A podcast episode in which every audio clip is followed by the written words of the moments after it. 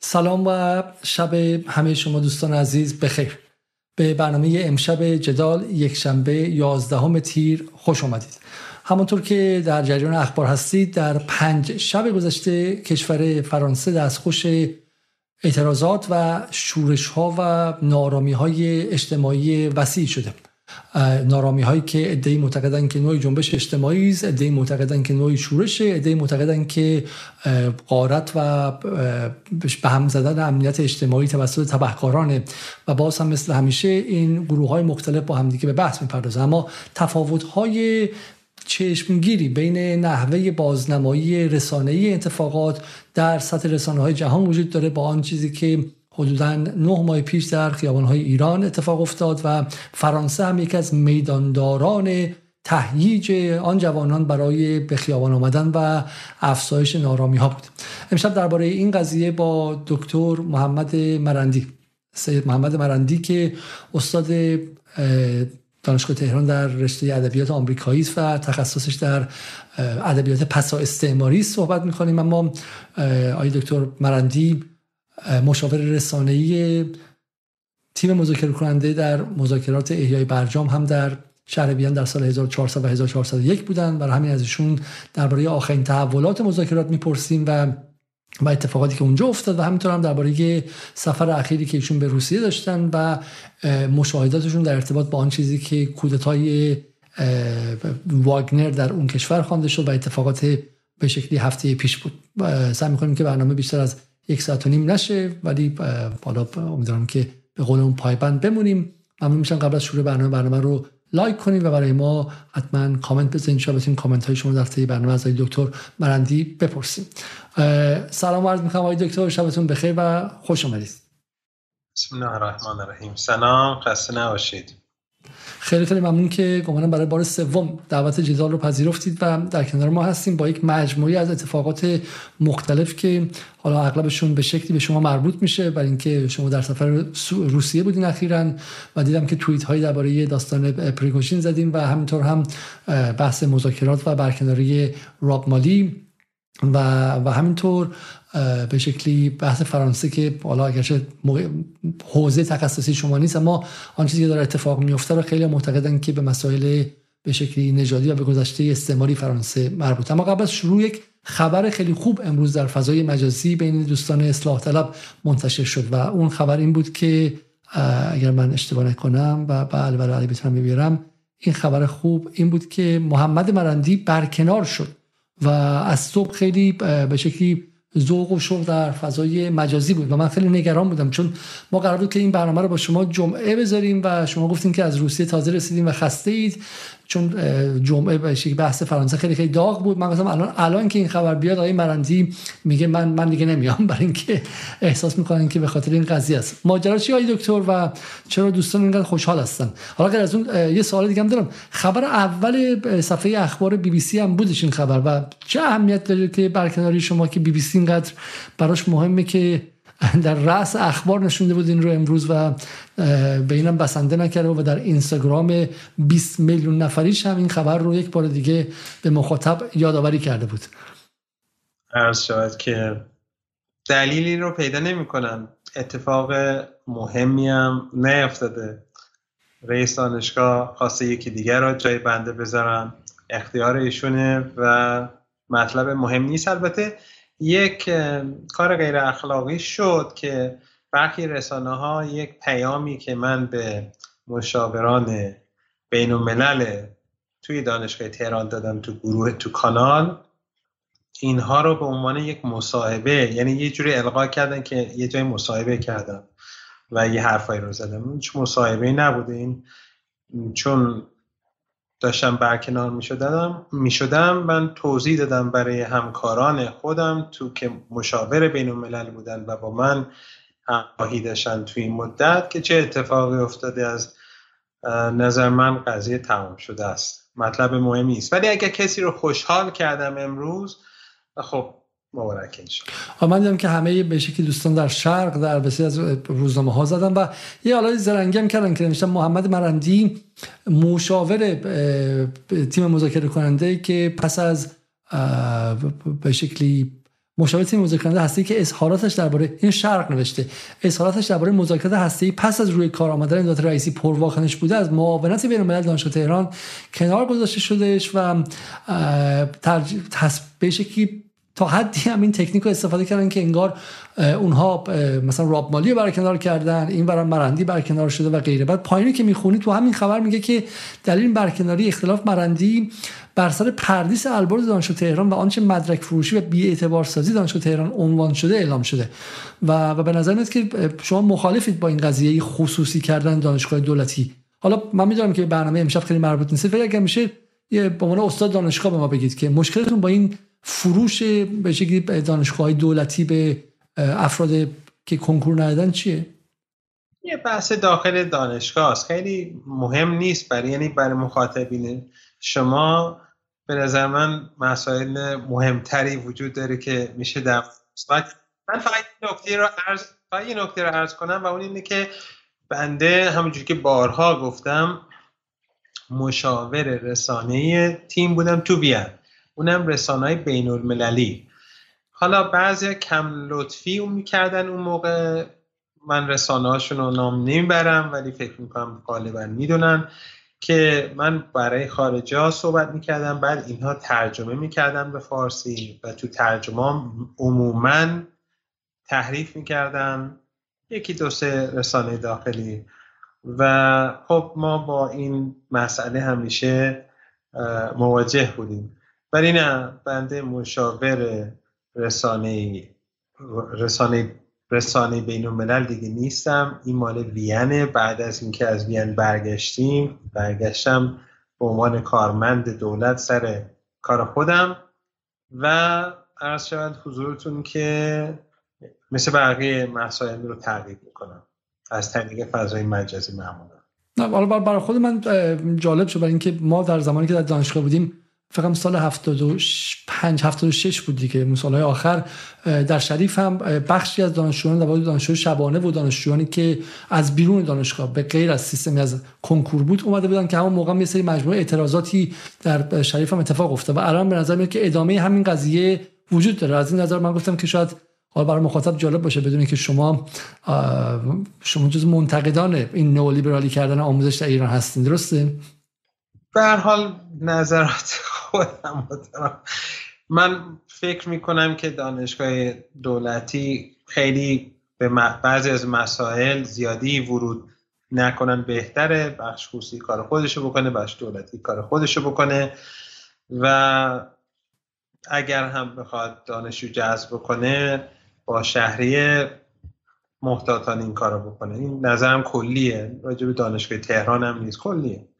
حالا بریم سر اصل مطلب. حالا من واقعا توصیه می‌کنم که هر کسی حتی دانشجو تهران اگه دنبال سخنگو میگرده از آقای مرندی استفاده کن چون آقای مرندی در قضیه اینجا هم حتی خیلی خیلی اطلاعات نمیدن و کلا کلا از دادن اطلاعات خودداری می‌خوام برای خیلی سخنگوی محتاط و خوبی باید باشن قاعدتا. خب آیا دکتر بریم سراغ قضیه فرانسه و اتفاقی که افتاد و گمانم شما قضیه رو دنبال کردین. چون من دیدم که توییت های خیلی خیلی متعددی زدین که من فکرم شاید بعد نباشه مثلا با خود توییت های شما شروع کنیم ببینیم که نگاهی که شما به قضیه فرانسه داشتین چی بود و میگین که what about freedom of speech and freedom of access information میگه که یکی از اکانت های توییتری میگه که وزیر دادگستری فرانسه گفته که اسنپ چت رو ببندن و ممنوع کنن برای اینکه باعث میشه که جوانان خودشون سازماندهی کنن در طی شورش ها.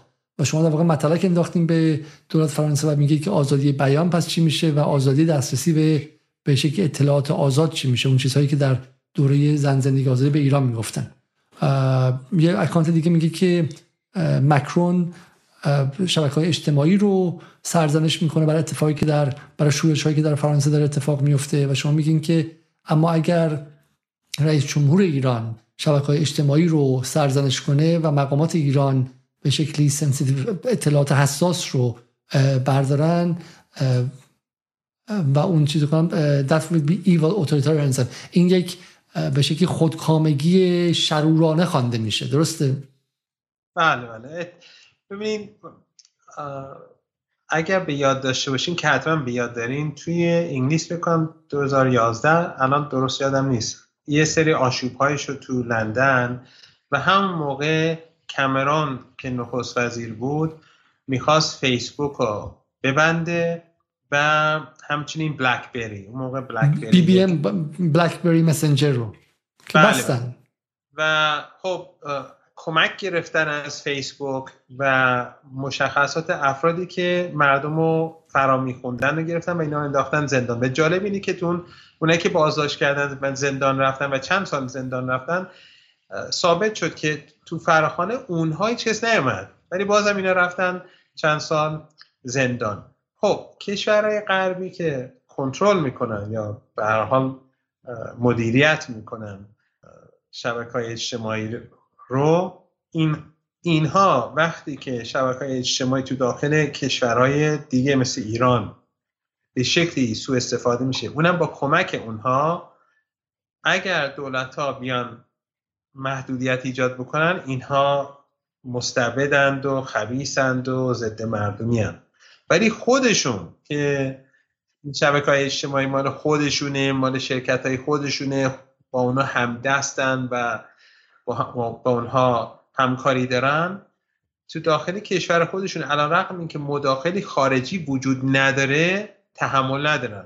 ولی وقتی که اونا تحمل ندارن اینا همش منطقیه و برخی تو داخل کشور ما و, و به رسانه فارسی زبان در غرب این از این تعریف می‌کنن و تایید می‌کنن. ولی اگه همین حرف رو ما بزنیم یا تو داخل کشور ما زده بشه این بسیار زشت و نشان دهنده روحی خباست و استبدادی جمهوری اسلامی است. حالا من این خبر رو آوردم این از گاردین مال سال مال 11 اوگست سال 2011 دقیقا 11 سال پیشه که مخاطبایی که حالا سنشون اجازه نمیده یا ندیدن اون موقع یادشون نیست ببینن که در اون موقع کامرون دیوید کامرون نخست وزیر اون موقع انگلیس سوشال میدیا رو کاملا بست در بخشی از بخشی از لندن تا اینکه بتونن ارتباط اونایی که شورشی میخوندن رو با همدیگه با همدیگه قطع کنن و ولی این اتفاق به اون شکل اصلا گزارش داده نشد. در حالی که بسته شدن سوشال میدیا در ایران یه اتفاق خیلی خیلی سنگین بود که میگم به عنوان دشمنی تمام عیار با آزادی بیان بود. خب یه خبر یکی دیگه این که میگه که in the last few hours writers in France have been seen firing automatic rifles. میگه در چند ساعت گذشته شورشی ها از ماشین ها از از تفنگ های اتوماتیک استفاده کردن و مواد منفجر استفاده کردن. و شما میگید که زمانش زمانش رسیده که به شکلی فشار حد اکثری و تحریم ها رو به شکلی در فرانسه روی مکرون و روی دولت فرانسه بذاریم.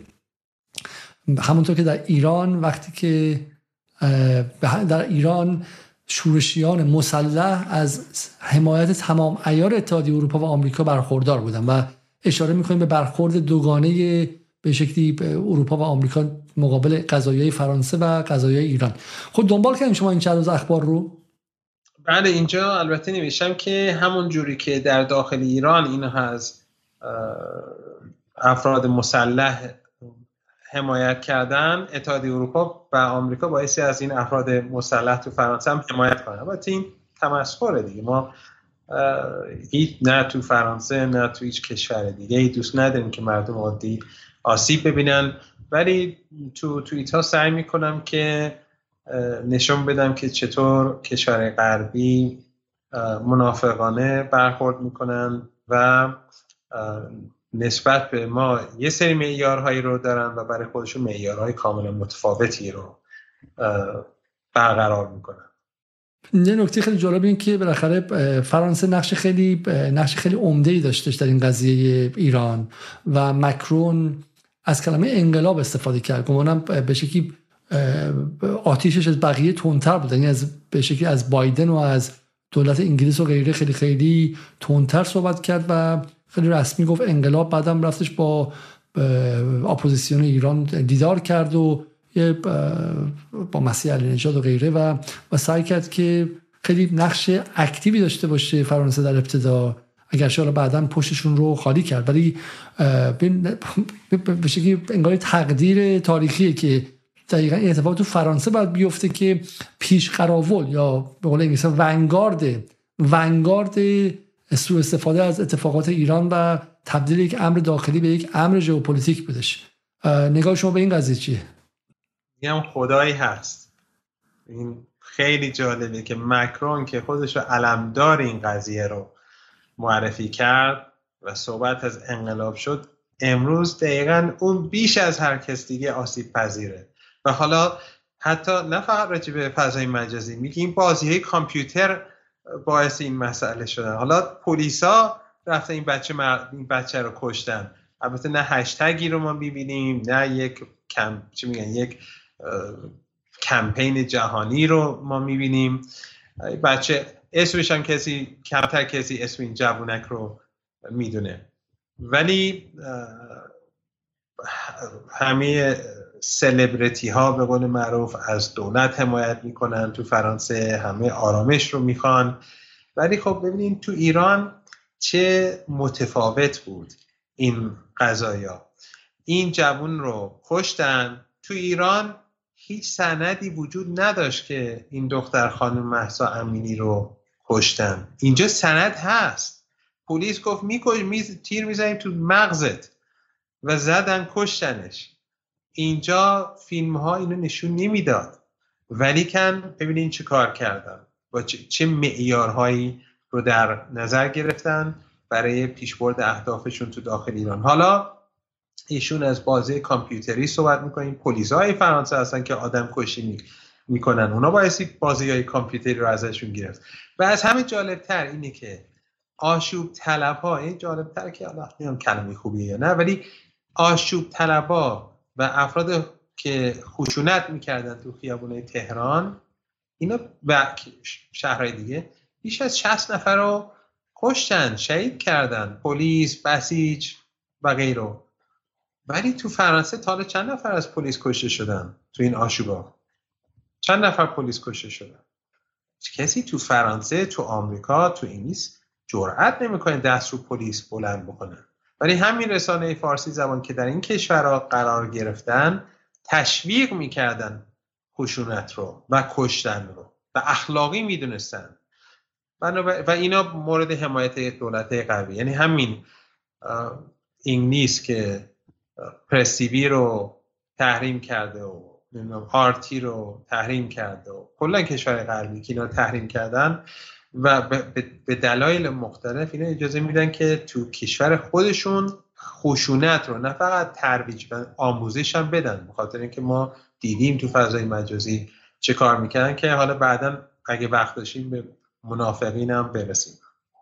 عوض می‌خوام از شما. ممنون که بهم گفتید. خب من سعی می‌خوام که بخش از این تز... عکس ها و تظاهرات نشون بدم. اگرچه اینو بگم که تصاویر خیلی خشونت آمیزه از حمله پلیس و ما اگر نشون بدیم بلافاصله یوتیوب برنامه رو یا قطع می‌کنه یا به شکلی پشت سال می‌بره و غیره. ما دیروز یه تکه از برنامه کلاپاسی جمعهمون رو در فرانسه بود به شکلی صوت رو فقط اومدیم بالا بذاریم. یک ساعت و نیم طول کشید توسط یوتیوب که بخواد این رو تایید کنه. و این نشون میده که یه سانسور خیلی خیلی جدی و سیستماتیک روی روی روی قضیه هستش. خب. یه ذره جوانای ما یه ذره بیشتر فکر کنن بعضی ولی حالا مثلا این ویدیو رو که میگم حالا این برون هستش مثلا این ویدیو مادر ناهیله درست نهیل یا پسری کشته شده 17 سال است که حالا بخش به فرانسوی نوشته بودن و نوشته بودن که بسیار تراژیک گوش کردن بهش و قلب رو درد میاره و غیره. و من مطمئنم حالا بالاخره کسانی که در ایران کشته شدن بخاطر بچه‌شون اصلا مگه میشه حتی این بچه مقصر باشه توی فرانسه یا توی ایران بالاخره مادری که صحبت می‌کنه مادری که می‌تونه بقیه رو و قلب ها رو به به شکلی به حرکت وادار کنه. و توی ایران که بود بی بی سی اینترنشنال سی ان ان ای بی سی نیوز و خود فرانس 24 24 ساعت اون سخنرانی مادر کشته شدگان در ایران پخش می‌کردن. این رو شما در هیچ جا نمی‌بینید. این رو و سخنرانی و صحبتی که این مادر می‌کنه رو شما امکان نداره ببینید. و این نکته که از شما دکتر از من بهتر می‌دونید که در رسانه مسلما اخبار رو بالا در انگلیس سانسور نمی‌کنن پایین می نویسن که 2300 نفر تا حالا دستگیر شدن. اما گفتن یک چیز نشان دادن یک چیز دیگه است. این تصاویر کتک زدن مردم و بشه معترضین نه شورشی ها معترضینی که اومدن بیرون و بعد با پلیس درگیر شدن شما در هیچ کانال تلویزیون انگلیس در این مدت ندیدید. گرافیک به قول انگلیسی وقتی خشونت زیاده رو نشون نمیدن. ولی همین پریروز یا اون جمع پنج شنبه یه ویدیو 58 دقیقه‌ای نشون دادن به اسم داخل اعتراضات ایران و تصاویر وحشتناکی که بعد شما روتون اونور می‌کردین از گلوله که داخل دست بود ساشمه ای که بود خیلیش هم می‌گفتن ما we cannot verify independently. خودشون می‌گفتن که قابل تایید نیست ولی نشون می‌دادن. اینها اینه که میگن we cannot verify. یعنی ما نمی‌تونیم تایید بکنیم. ولی می‌ذارن اونجا و القا می‌کنن که اینا همه هست. ده تا چیز پشت سر هم میگن که ما نمی‌تونیم اینا تایید بکنیم. با اطمینان بگیم درسته. و معمولا معلوم میشه که دروغه. من حالا یه مصاحبه کردم با دویچه ولا که یه سری از دوستان ترجمه کردن تو یوتیوب هست. اونجا مچ طرف رو گرفتم. یه, یه سری از این حرفا رو زد. من به قول معروف حالا نشوندمش سر جاش. حرف گفتن نداشت. ولی اینها میان. این حالا بعد شانسیشون اینه که این مستندی که میفرمایید که من ندیدم اینا همزمان شد با این. حالا به قول معروف تحت شعا قرار گرفته. گرچه رسانه غربی سعی می‌کنن اینو کوچیک بکنن نسبت به این کم توجهن. عرض کردن هیچ هشتگی درست حسابی برای این جوونک نیست.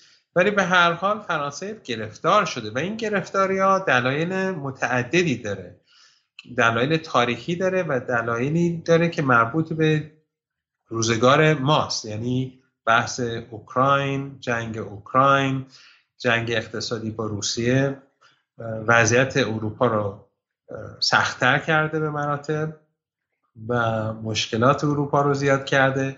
ولی خب در این حال بحث ظلم به فرودستان و همچنین ظلم به کسانی که از آفریقا مهاجرت کردن به اروپا و به فرانسه ظلم تاریخی. این مهاجر اینا غالبا کسانی هستن که, که از آفریقا آمدن. کشوری که مستعمره فرانسه بودن. فرانسه تو الجزایر تو همین قرن گذشته تو نیمه دوم دوم قرن گذشته قرن گذشته مسیحی با بالای یک میلیون نفر. بعضی میگن بسیار بالاتر از یک میلیون نفر الجزایری رو کشتن. و حتی تو همین فرانسه فکر می‌کنم سال 1961 دیویست تا از همین مردمان الجزایر که داشتن تظاهرات می‌کردن رو تو پاریس قتلام کردن. یعنی ظلمی که و خب ما دیدیم که لیبی رو اخیرا از بین بردن و با بالاخره اینا آفریقا رو تخریب کردن. اینها طلاشون از مالی می‌گیرن و کشورهای دیگه. یعنی فرانسه معدن طلا نداره ولی یکی از بزرگترین ذخایر طلا طلای جهان داره در حالی که این کشورها همه فقیرن. نیجر اوکرا... فرانسه برقش رو از اورانیوم نیجر می‌گیره. مردم فرانسه برق دارن به خاطر نیجر ولی نیجر مردم برق ندارن. مردم در فقر به سر می‌برن. چرا؟ چون استعمارگران مردم فقیر نگه تا منابع منابع طبیعیشون رو بتونن در دست داشته باشن. خب وقتی شما مردم کشور رو نابود می‌کنی وقتی لیبی رو نابود می‌کنی وقتی خانم کلینتون با خنده میگه ما آمدیم و دیدیم و مرد راجع آیه غذافی که اشاره به یک جمله ادبیات گذشته است. این این جنایت هایی که تو لیبی کردن در سالها همین سالهای اخیر و این کارهایی که در طی قرنهای گذشته در آفریقا کردن انجام داده این نتیجهش اینه که مردم میان مهاجرت می‌کنن. وقتی شما خانه مردم زندگی مردم رو ویران می‌کنین مردم بدبخت می‌کنین تحریم می‌کنین می جنگ تحمیل می‌کنین به اونا چه سوریه باشه چه ونزوئلا باشه چه کوبا باشه. چه مالی باشه چه لیبی باشه آخر سر تاوانشو میدی اینایی که آمد. و جالب اینجاست که این اینایی که تو فرانسه دارن تظاهرات می‌کنن یا آشوب می‌کنن. من تایید نمی‌کنم هر کاری. ولی اینا اینا میگن مهاجرین نه. اونجا به دنیا آمدن. بعضیشون نسل سومی. اینا کسانی هن که به اصطلاح تو محله هایی زندگی می‌کنن که ما انقدر یعنی همچین فقری رو ما تو ایران نداریم. تو شهرهای بزرگ همچین چیزی رو ما نداریم که تو حاشیه شهرهای پا... تو حاشیه شهر پاریس و شهرهای دیگه هست. بعد اینا یه, یه جورایی بعضی میگن یه جورایی یه جورایی نظام آپارتاید هست. خب بعد وقتی میری اینا رو می‌کشین اول دروغ گفتن گفتن که نکشتن. ولی مثل 2005 که دو نفر کشتن اینجا هم که اینو کشتن موقع آشوب شد الان آشوب هم شد. ولی چرا چه اتفاق افتاد؟ فیلمش در آمد که پلیس گفتن ما مغزتو متلاشی می‌کنیم همچین چیزی به این جوونک این کار کردن.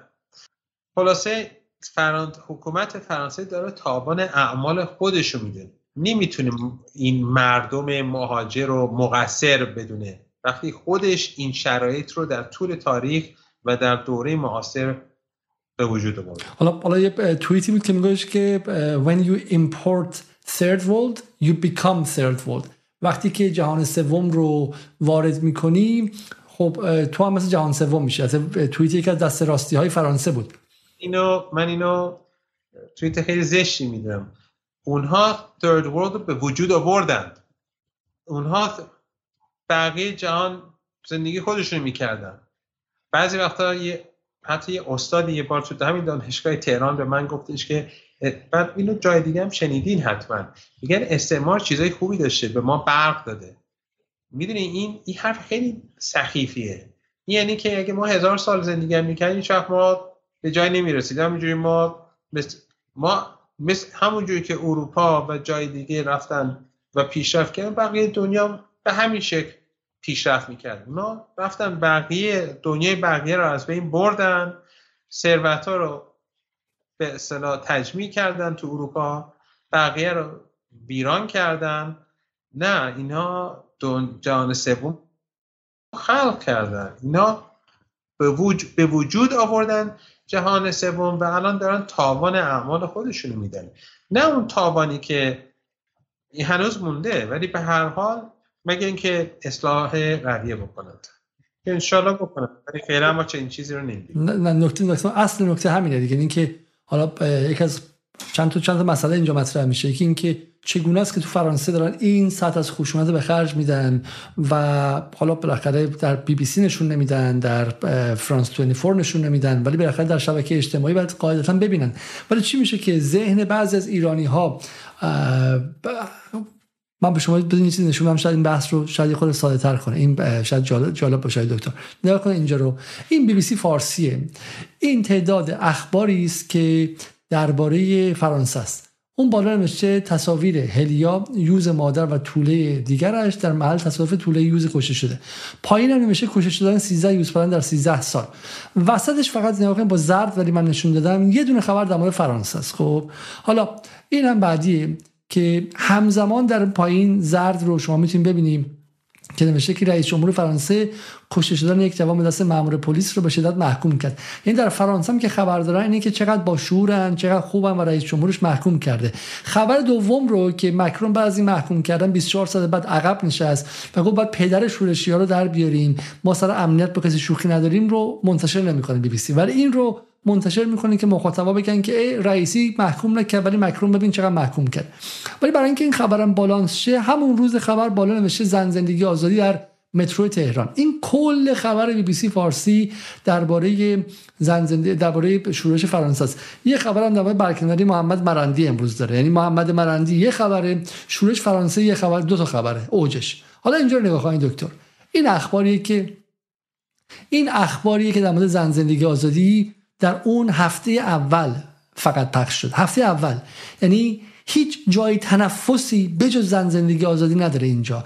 نه 80 درصد نه 90 درصد 100 درصد اخبار 100 درصد اخبار درباره زن زندگی آزادیه.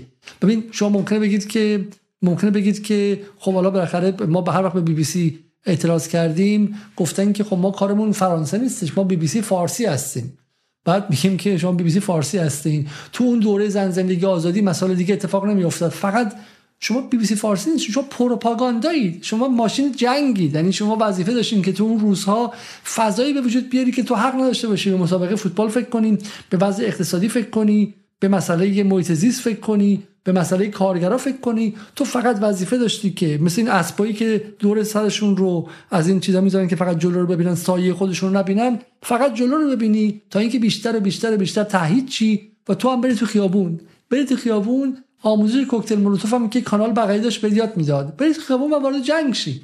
وظیفه تو این بود. اما به فرانسه که می‌رسه خبر رو میدن ولی طوری میدن که همه آرام شن. حالا اگر بفرمایید شما می‌خوام به خبر دقیقا. حالا شما اگر اینجا رو نگاه کنید دکتر این خیلی خبر جالبیه. این من در گاردین عضو می‌خوام. در گاردین این خبر رو امروز من دیدم.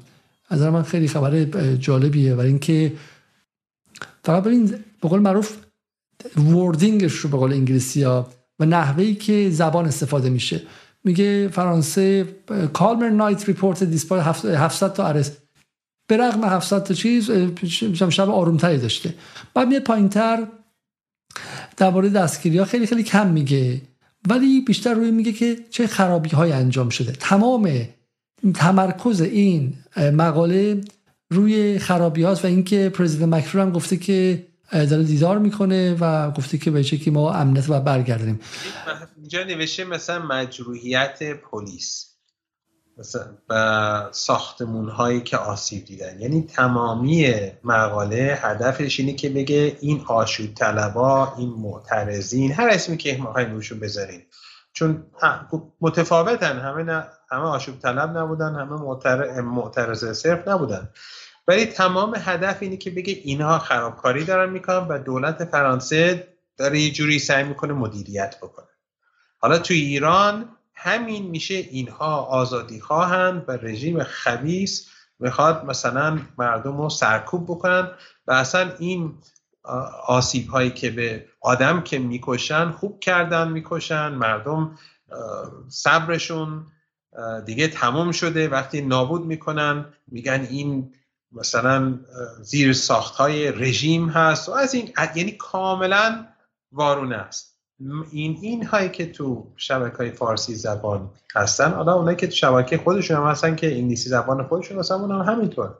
این منافع حکومت ها رو دنبال می‌کنه این کارمندای اونها هستن و کسانی که اینها رو جدی می‌گیرن به نظر من خیلی آدمای ساده ای هستن. و میگم به نظر من این بایستی درس باشه برای بنده شما و دیگران. که بدونیم که اینا دنبال خبر نیستن دنبال روشنگری نیستن. اینا ابزارن. اینا مثل موشکن. اینا مثل تانکن. اینا مثل خلبانای جنگی هن.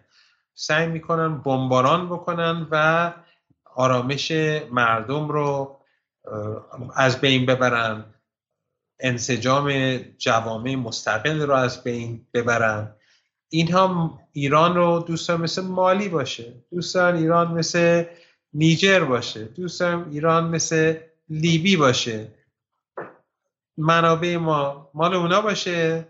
نخبگانمون به اونجا مهاجرت بکنن. اونها هم ادای متمدن بودن رو بکنن و به بقیهمون نگاه کنن بگن بله این جهان سومی ها این چنینه خودشون عرض کردم خالق جهان سومن و خودشونم ببینین مونا از نظر من حکومت های این چنینی در که الان ما در غرب می‌بینیم جز خبیسترین حکومت های تاریخ بشریت هم. به خاطر اینکه ما در طول تاریخ حکومت های خبیسی داشتیم. صدام داشتیم همین نتنیاهو و صهیونیستا داشتیم نمی‌دونم خیلی داشتیم. همین چرچیل داشتیم هیدلر داشتیم. چرچیل و هیدلر با هم فرقی نداشتن. هیدلر میگن گاز مصرف کرده علیه مردم چرچیل هم گاز مصرف کرده علیه مردم. چرچیل فقط مثلا رفته کش مردمان غیر سفید پوست رو کشته و بدبخت کرده. هیدلر رفته این کار رو با سفید پوست کرده با سلاو ها کرده. حالا سلاو ها روس که یک داستان دیگه است. ولی چرچیل فرقی نداشته با یکی مثل هیتلر ببینیم تو هند چه کار کرد تو منطقه ما چه کار کرده. چقدر نجات پرست بوده. صریحا حرفای نجات پرستانی می‌زد.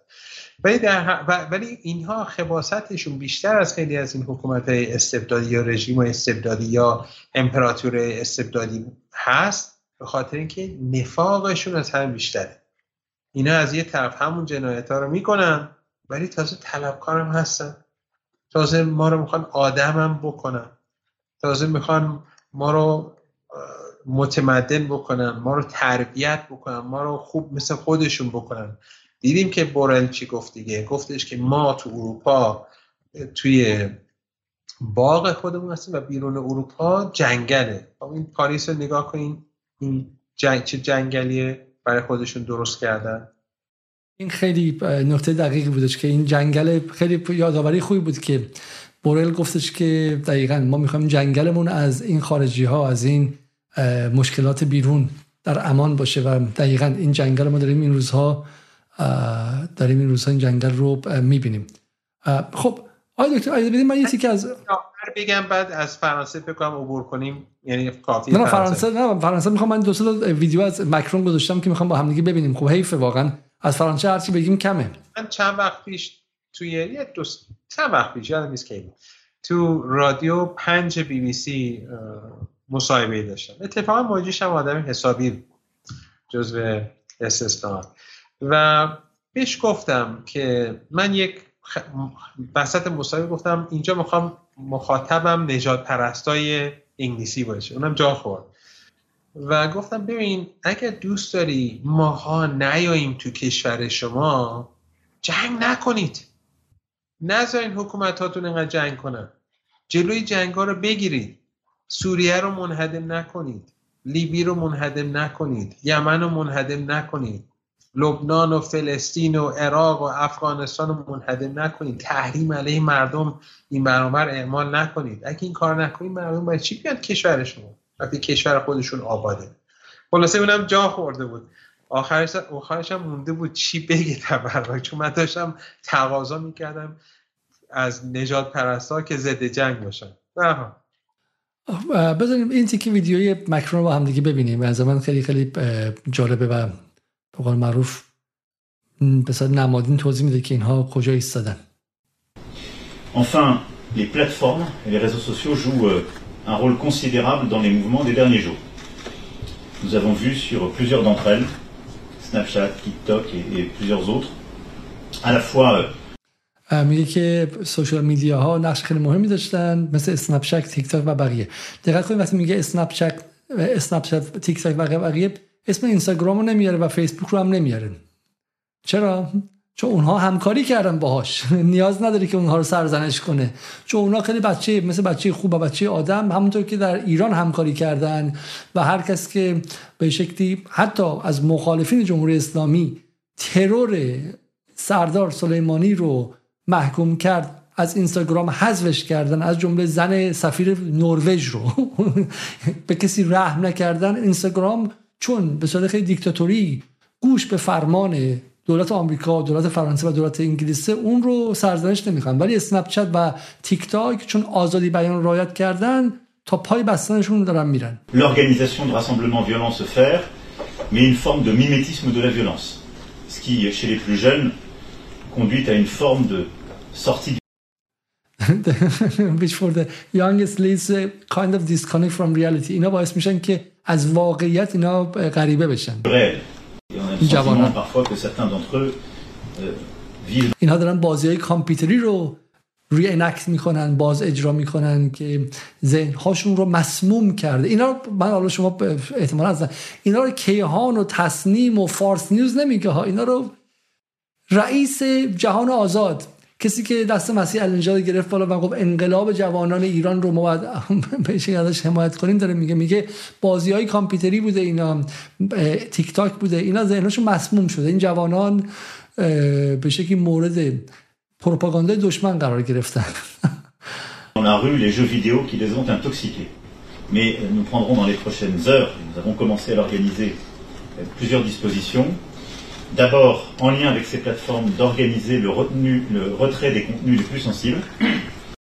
حالا توی ایران این جوان های اصطلاحی دارن میگن شما از این تناقض به شکلی له نمیشید خب به شکلی این میزان تناقض یعنی تا بهمن ماه مکرون دنبال آوردن آزادی بیان بدون حد و مرز بوده برای ایرانی ها که بتونن پیامبر اسلام و مقدسات رو هم همه رو هرچی خواستن بگن و قرآن سوزی کنن و کمتر از اون رو دیکتاتوری می‌دونسته. الان دیگه می‌خواد جمع کنه بسات رو. اصلا باور کردنی این صد از تناقض. آیه آزادی در زمین می‌کنه راجع همین قرآن سوزی.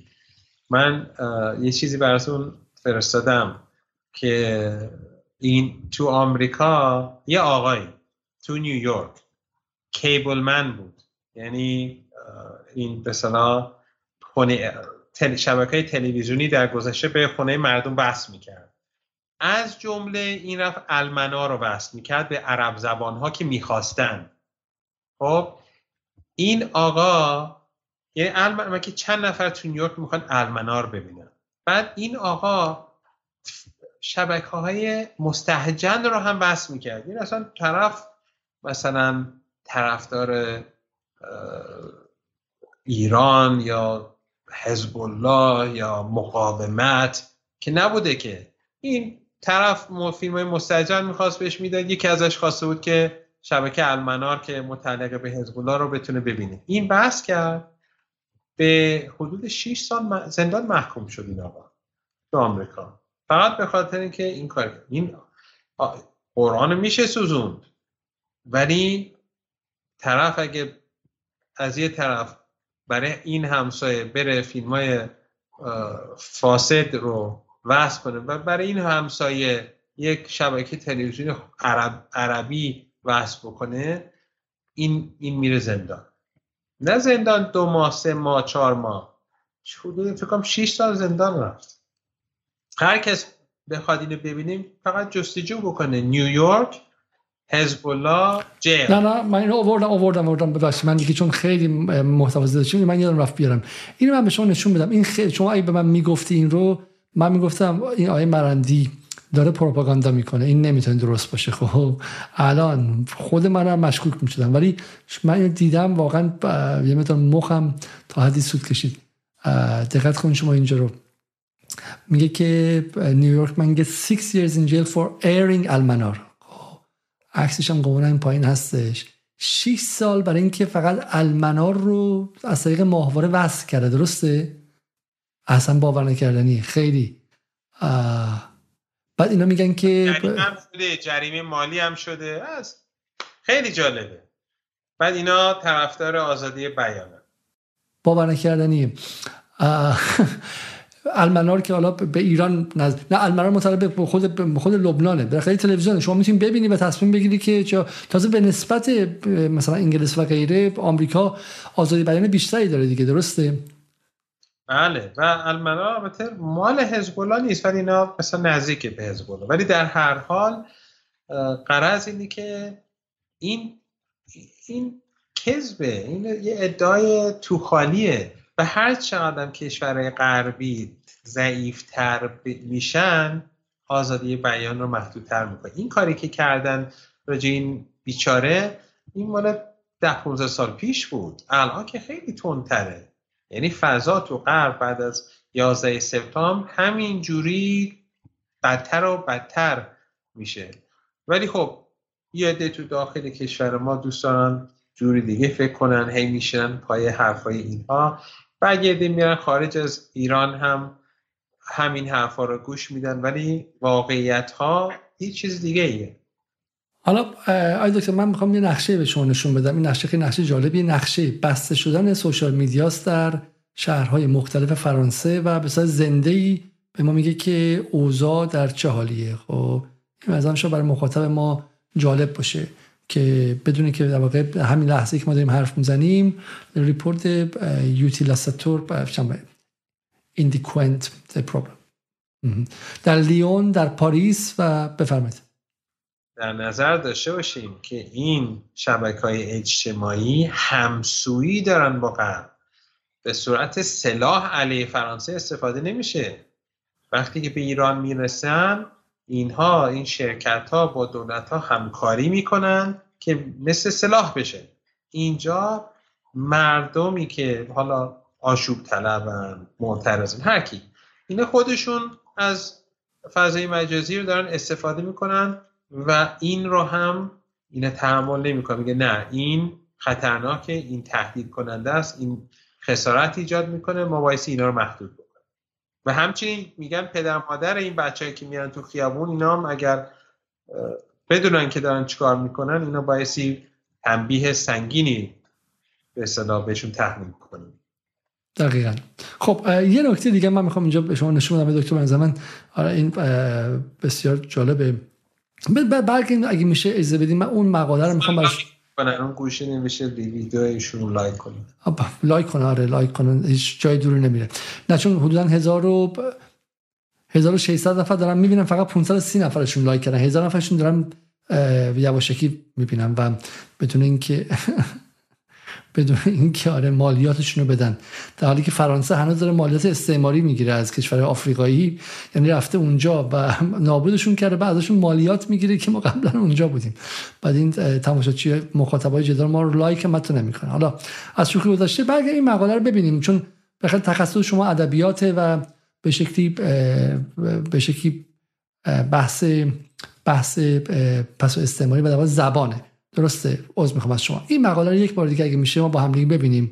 پس ما رسیدیم به این مقاله به این پایین که چی میگه؟ میگه که چل پلیس مجروح شدن 577 تا ماشین آتیش گرفته 74 تا ساختمون خراب شده 870 ها تو ایران که میگی میگن که مثلا 23 اگه اینا رو بگه میگن کسافت ها رو ببین.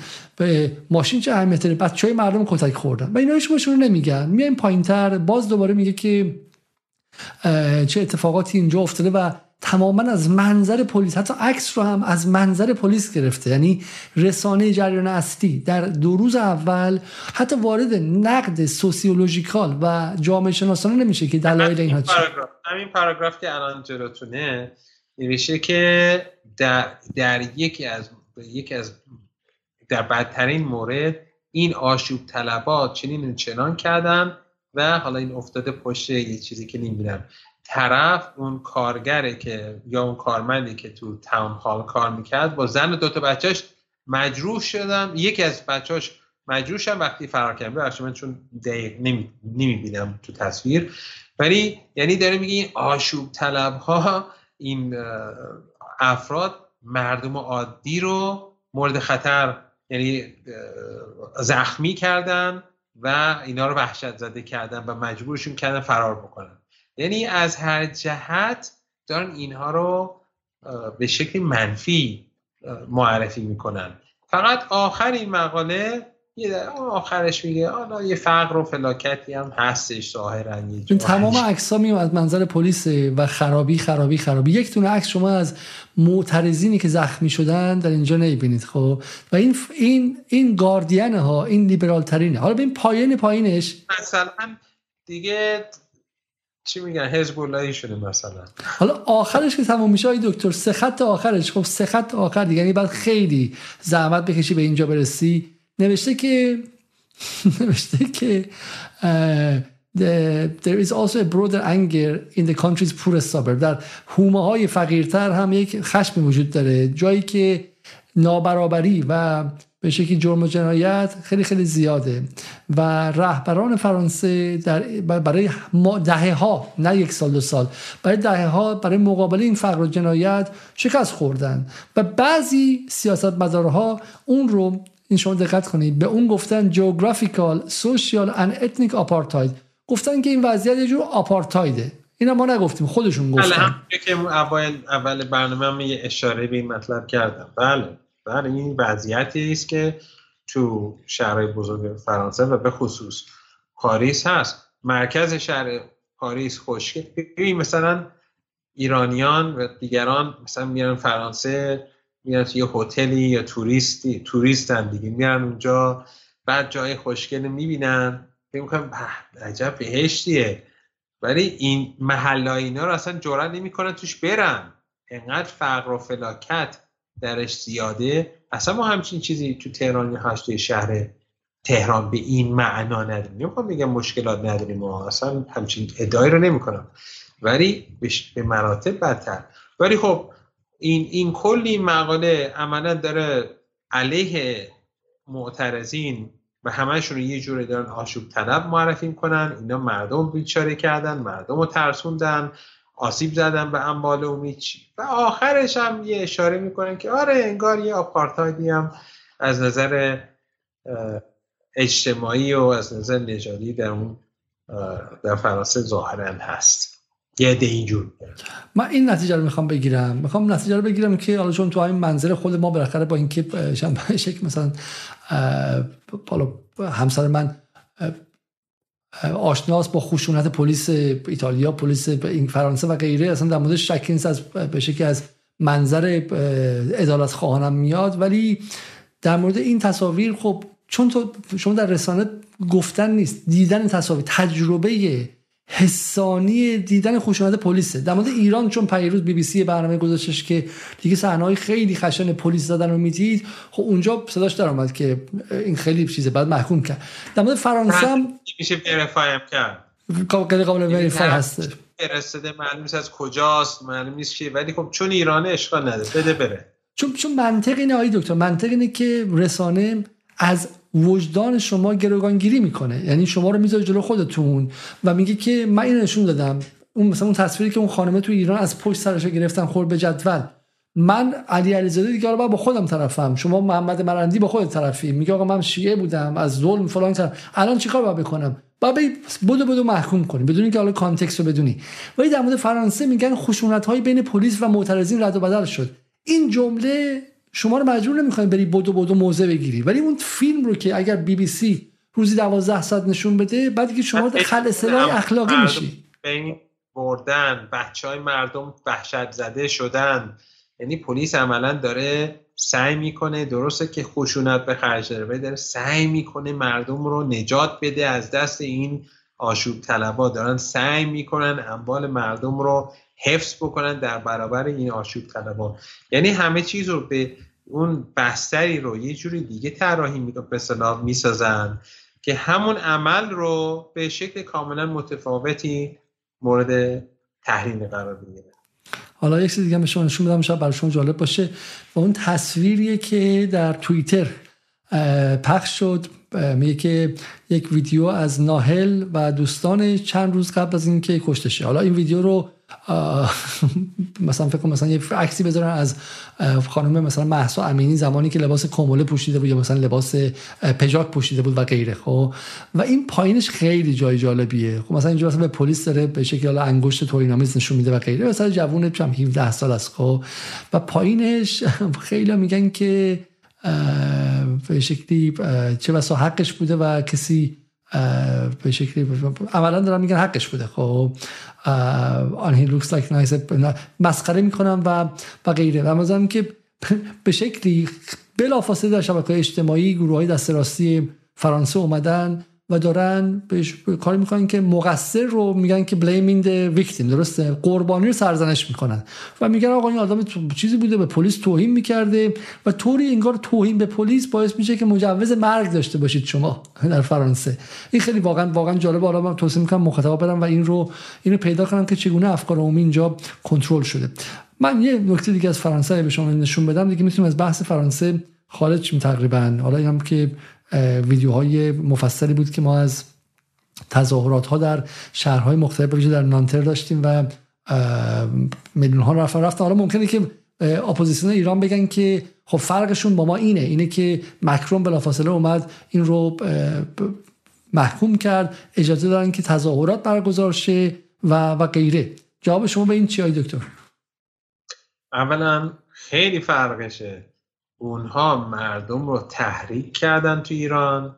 اونها ادعا کردن که خانم امینی رو کشتن. بدون که هیچ سندی رو ارائه بدن. و متاسفانه تو داخل کشور یه ده همراهی کردن یا هم یا ساده بودن. بعضیا بعضی سیاسیون حماقت کردن. بعضی ساده بودن. خود بنده هم تردید داشتم اول. بخاطر اینکه اینقدر با قاطعیت گفتن.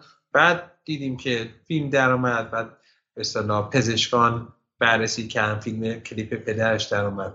خب وقتی که یک قدرت های خارجی از فضای مجازی دارن علیه شما استفاده می‌کنن و رسانهاشون دارن سعی می‌کنن تو جامعه شکاف ایجاد بکنن و از خارج سلاح وارد می‌کنن. دولت فرانسه نه از خارج داره کسی دخالت می‌کنه. نه دولت های خارجی نسبت فضای مجازی تسلط دارن. نه دارن تحریک می‌کنن و تشویق می‌کنن مردم به حمله. شرایط کاملا متفاوته. اگر ببینید همون اولا تلویزیون المنار یه نمونه خوب خوبش بود به نظرم. اینا حتی تحمل نمی‌کنن یه شبکه عرب زم عربی رو توی خونه یه نفر تو نیویورک. ولی اگه به یاد داشته باشی تو انتخابات 2020 دو تا جوان ایرانی رو توی آمریکا به محکوم کردن و گفتن باید بازداشت بشن چرا که ایمیل فرستادن یه سری ایمیل اینا ادعا کردن. فرستادن به آلاسکا و مردم رو تهدید کردن که باید مثلا به ترامپ رای بدین. یعنی یه جوری مردم رو تهدید تهدید می‌کنن که مردم به عملا به ترامپ رای ندن. گفتن دخالت ایران در انتخابات آمریکا بوده بله. دو نفر حالا راست باشه دروغ باشه مثلا تو ایران نشستن یه سری ایمیل به چهار نفر تو آلاسکا اصلا آلاسکا شاید اهمیت داره تو انتخابات آمریکا بماند اصلا جمعیتش ناچیزه به نسبت ایالت دیگه.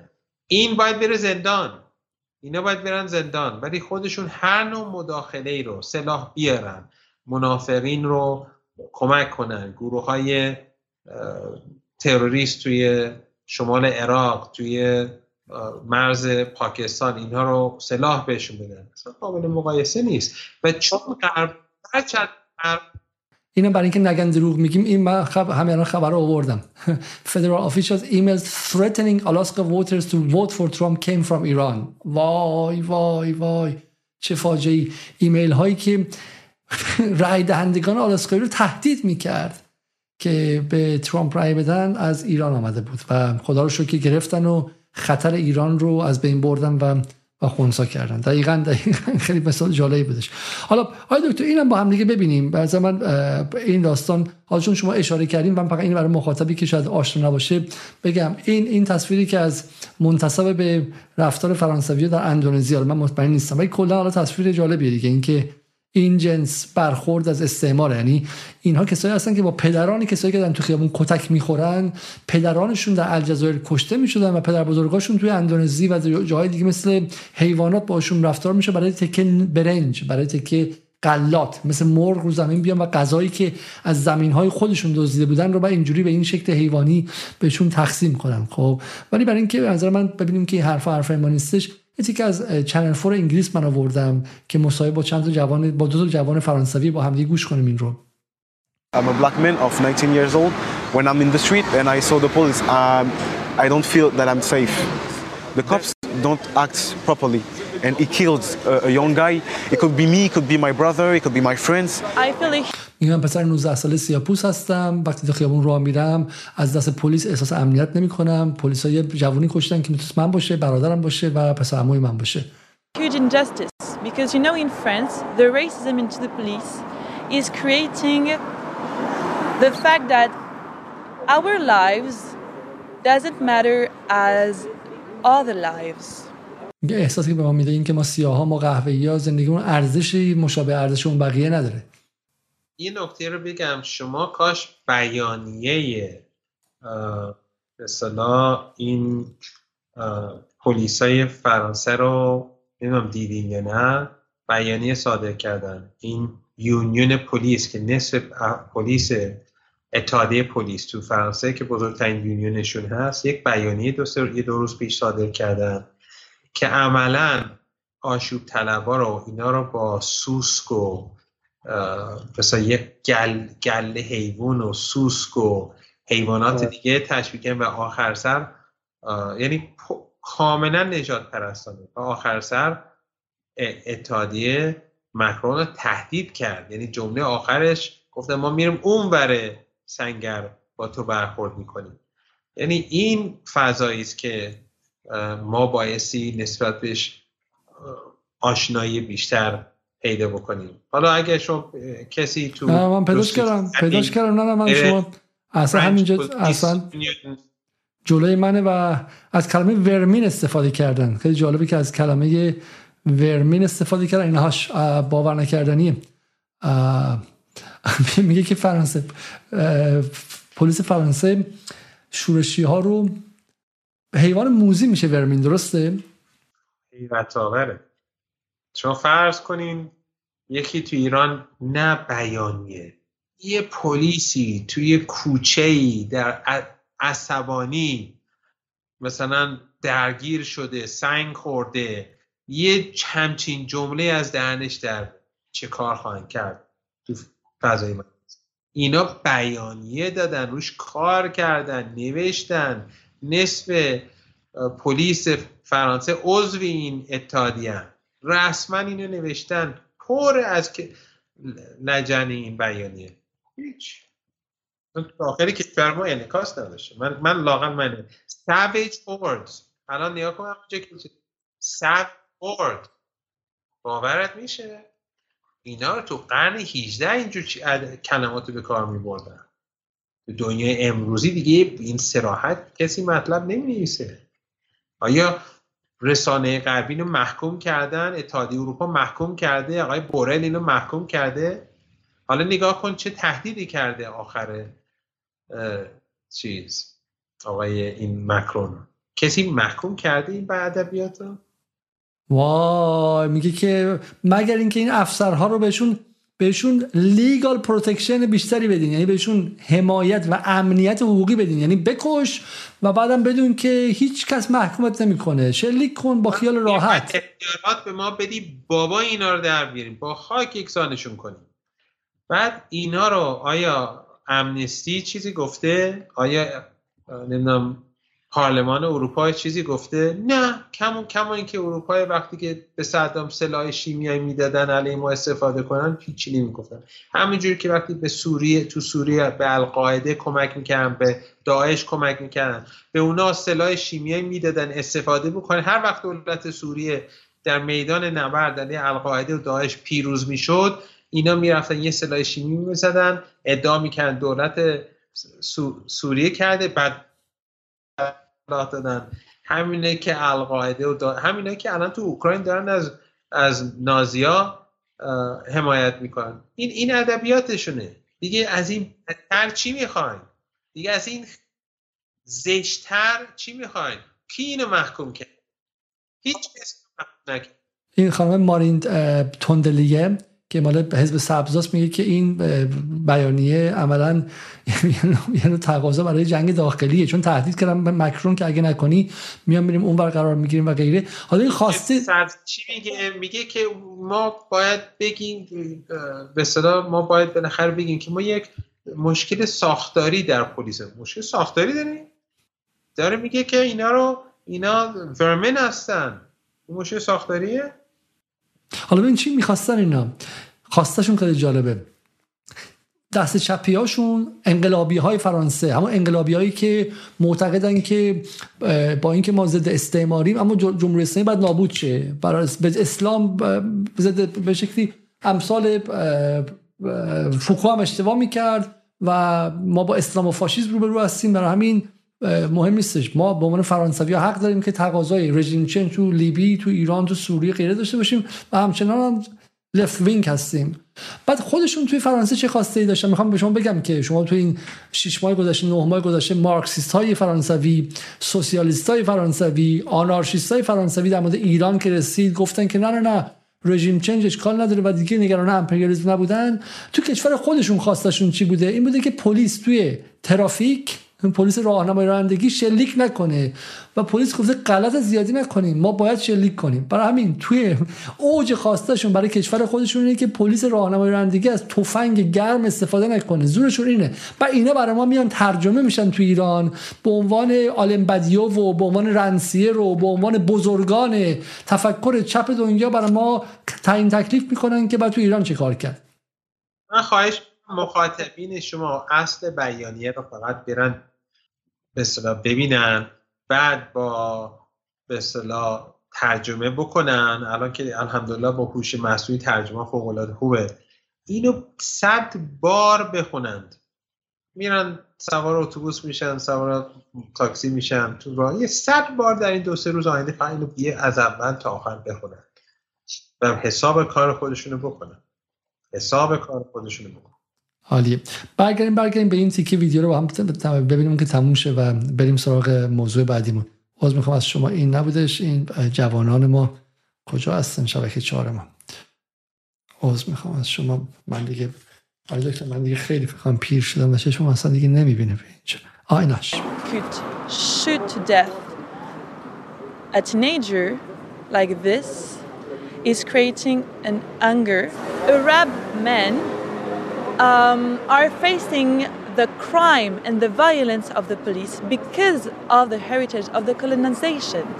If Nile is now dead, it's because the state um, has created the situation during years and years and years without breaking with the history of the colonization. If we uh, don't do اینو توضیح بدیم برای ما دکتر چون شما اولش گفتید ارتباط این موضوع به استعمار چیه؟ چون ادعای الان همین تو فرانسه اینه که تقصیر ما این خارجی ها رو را دادیم این مسلمان ها رو را دادیم وحشی یعنی که چون نوشته بود که 800 سال پیش کتابخونه سوزوندن مسلمان وقتی وارد اروپا شدن. الان هم نگاه کن کتابخونه سوزوندن. اینا وحشی هن. اومدن اینجا مفت خوردن از فرهنگ فرانسوی از مواهب فرانسوی استفاده کردن. نگاهشون کن. سریع هم آتیش می‌زنن و وحشیگری می‌کنن. سوج هستن. اینا رو ما نتونستیم متمدنشون کنیم. ارتباط قضیه به کلونایزیشن و به استعمار چیه؟ ببین یه مثال بزنم از خود آمریکا. توی آمریکا من یه بار سر کلاس اینو گفتم. به چند بار؟ نه یه بار. من گفته بودم فرض کنید که دم غروبه و شما توی جای خلوتی هستید و دو تا می‌خواین از دستگاه مثل بانک یه دیویس هزار تومن بردارید و دو تا سیاه پوست دارن به سمت شما قدم می‌زنن بعد تصور همون صحنه رو دوباره تصور بکنید که دارین دیویس هزار تومن پول برمیدارین دم غروبه یا غروبه یا شبه و دو تا سفید پوست دارن به سمت قدم می‌زنن کدوم ترسناکتره؟ و همیشه دانشجوها میگن که اولی سیاه ها و ما اصلا تو ایران سیاه پوست داریم به اون معنا. نه. ما چرا این تصویر تو ذهن ما هست؟ به خاطر هالیوود.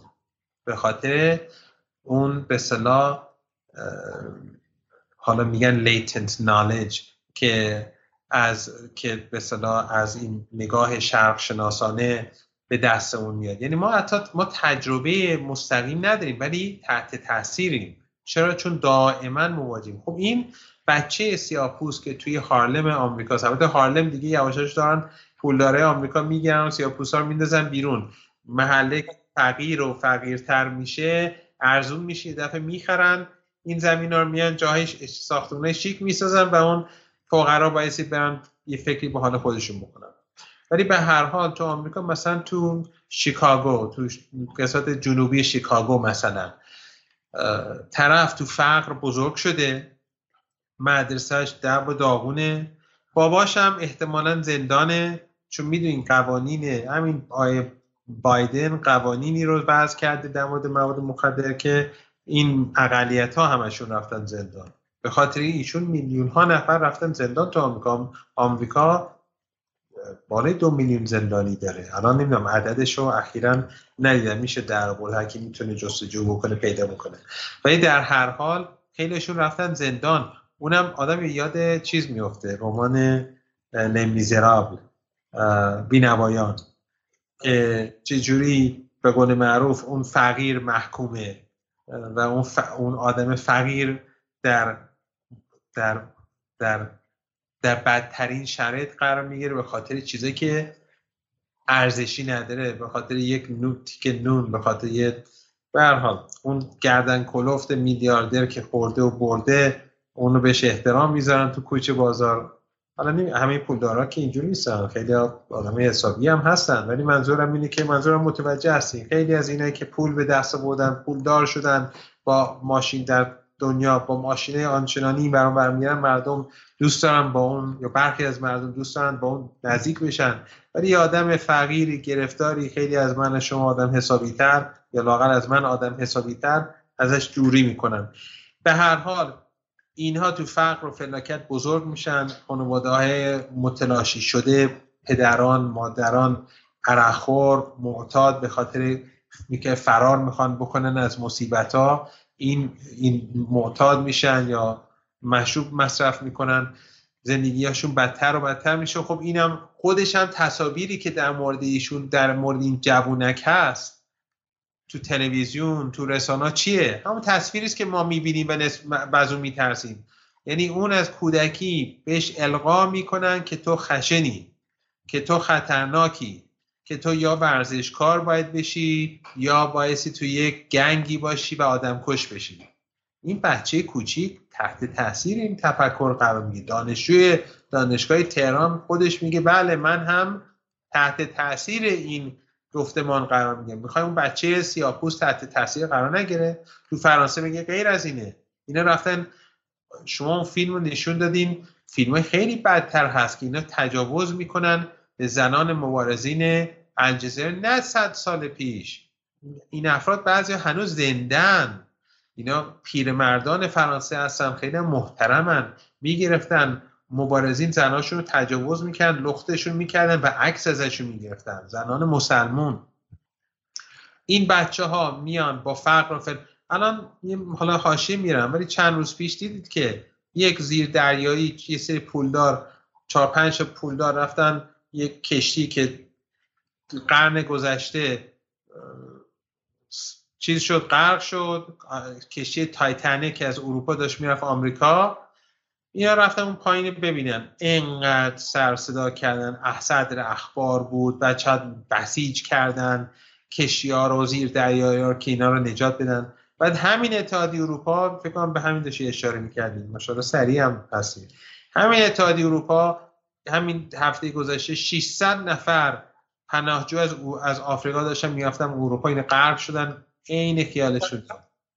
600 نفر از جمله 100 تا کودک غرق شدن. غرق کردن. نه فرق داره. خود بی بی سی بی بی سی داره میگه. میگه که میگه که survivors blame Greek coast guard.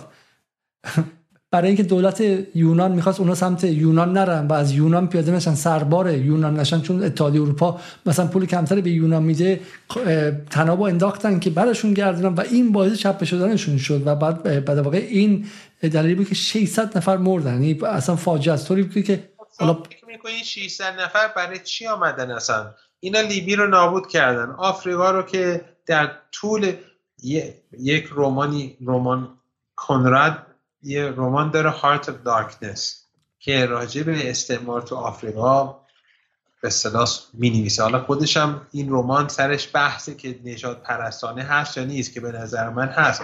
ولی قشنگ توضیح میده که غربه چجوری به سیاپوستا نگاه می‌کنه چجوری اینا رو قتل عام می‌کردن چجوری اینا رو مثل حیوان باشون برخورد می‌کردن.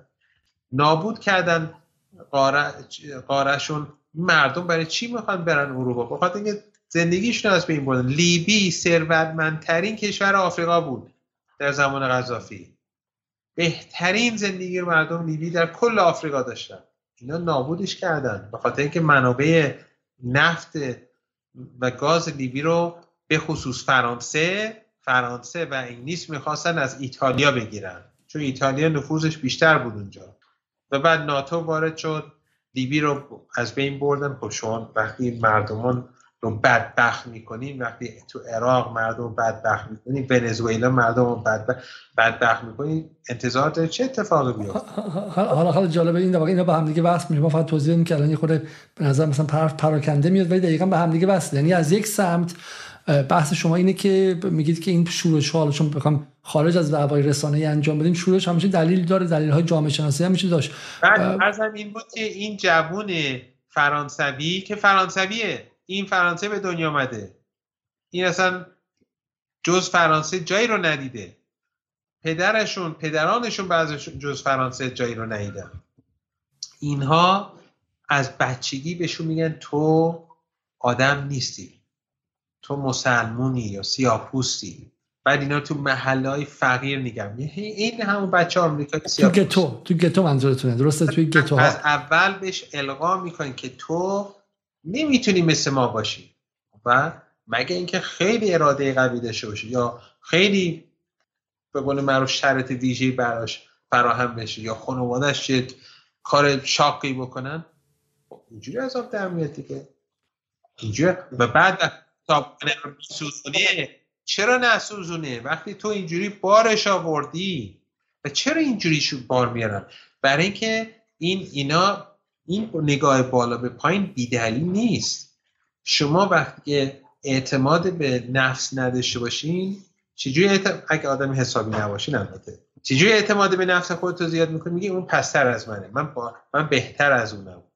شما اتفاقا آمریکایی از این ابزار زیاد استفاده کردن. حتی تو داخل آمریکا شاید به این اشاره کرده باشم قبلا تو نیویورک وقتی که ایرلندیا رو خب خیلی انگلیسی ستم کردن علیه ایرلند. خیلی قتل عام و فقر و به اصطلاح خیلی از گرسنگی مردن تو ایرلند به خاطر سیاست های انگلیس. بعد خیلی از این ایرلندی که رفتن آمریکا آمریکایی نفرت داشتن از ایرلندی. علی‌رغم که سفید پوست بودن کمی که از روسا نفرت دارن چون اسلاون. ببین تعداد روسایی که تو جنگ جهانی دوم کشته خیلی بیشتر از دیگران بودن از یهودیا و دیگران. ولی از اون اونا زیاد صحبت نمیشه. حالا این ایرلندی ها نسبت بهشون نفرت داشتن چون کاتولیک بودن و آمریکایی عموما پروتستان بودن. بعد دیدن یه محلهای فقیر ایرلندی هست تو نیویورک. خب اینا خطرناکن. یه وقت اینا توقیان می‌کنن. یه محله دیگه هستن که سیاپوسان. اونا هم خطرناکن. چه کار می‌کردن ایرلندیان سعی ایرلندیا القا می‌کنن که درسته که این پروتستان ها ما رو آدم نمی‌دونن و ما آدم ولی لاقل ما سیاپوس نیستیم. و این دوتا گروه هم در برابر هم قرار می‌دادن که با هم درگیر بشن. دوای گتو با گتو. بله توی این گتوهای مختلف اینو در برابر هم قرار بگیرن. خب این بچه که تو فرانسه است وقتی که اینجوری تربیت میشه وقتی که اینجوری سرکوب میشه برای که اون سفید پوسته احساس احساس بکنه که میگه چی؟ من جهان سوم رو آوردم تو جهان اول. نه تو جهان سوم رو درست کردی. و اون جهان سوم که تو درست کردی آوردی تو کشور خوده خب حالا باید تاوانشو بدی اونه نه اون جوونک. من نمیگم که آشوبگرا کارشون درسته. من اصلا این حرفا نمی‌زنم. ولی من میگم این فرانسویه که اینقدر و این غربیه که اینقدر ادعاشون میشه و اینقدر دروغ میگن واقعیت واقعیت درون خودشون یه چیزی نیست. ولی حالا یه نمی‌خوام بپذیرم خود نپذیرم. نه حالا حالا بحث اینه دیگه. بحث اینه که بالاخره شورش کسی که میاد تو خیابون و آتیش می‌زنه و حاضره که کشتن بشه شلیک بشه بهش بالاخره یه خشم می‌ذاره و این خشم ما در مورد ایران هم بالاخره این خشم می‌بینیم. ولی خب ایران واضحه چون بالاخره آرت آف سانکشن رو ریچارد نفری درست کرده برای همین خشم.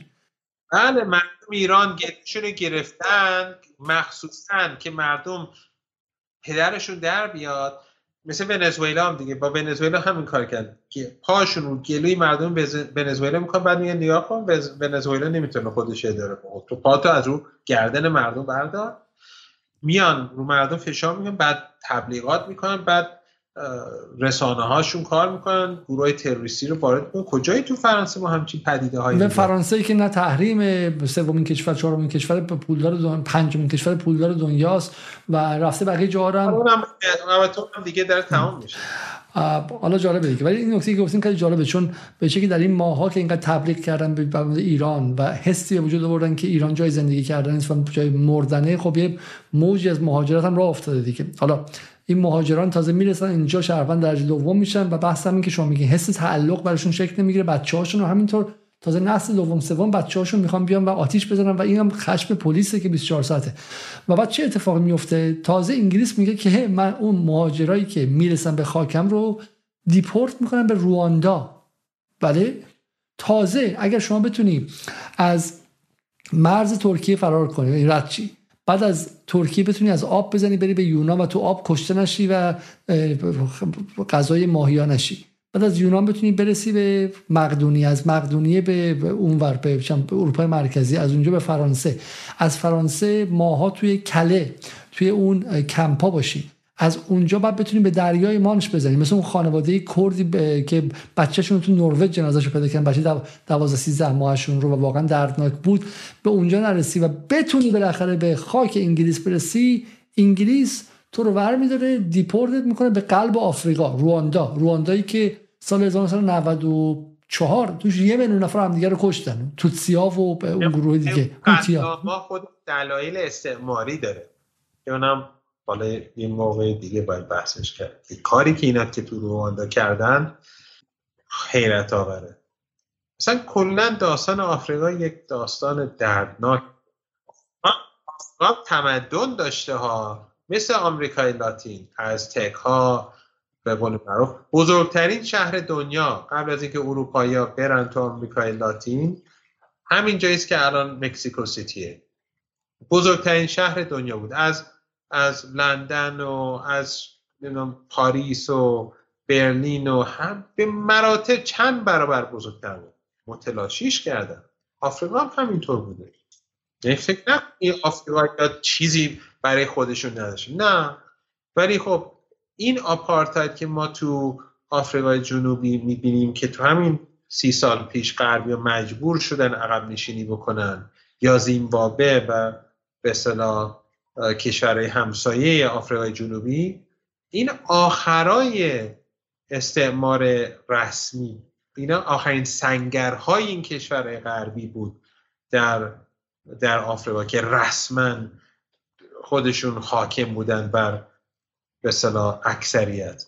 وگرنه اینا کاری که تو آفریقا این این به ادامه صدها سال استعمار بوده. ولی فرقی داره.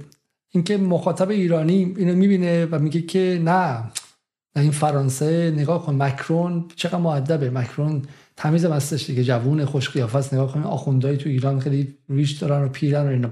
یه فرقی داره چون اگر حالا من میگم حالا من فرق فرقم با شما دارم. بهتون بگم یه خاطره است. نمی‌خوام خیلی باز کنم چون بعد بعضی نعصبانی میشن.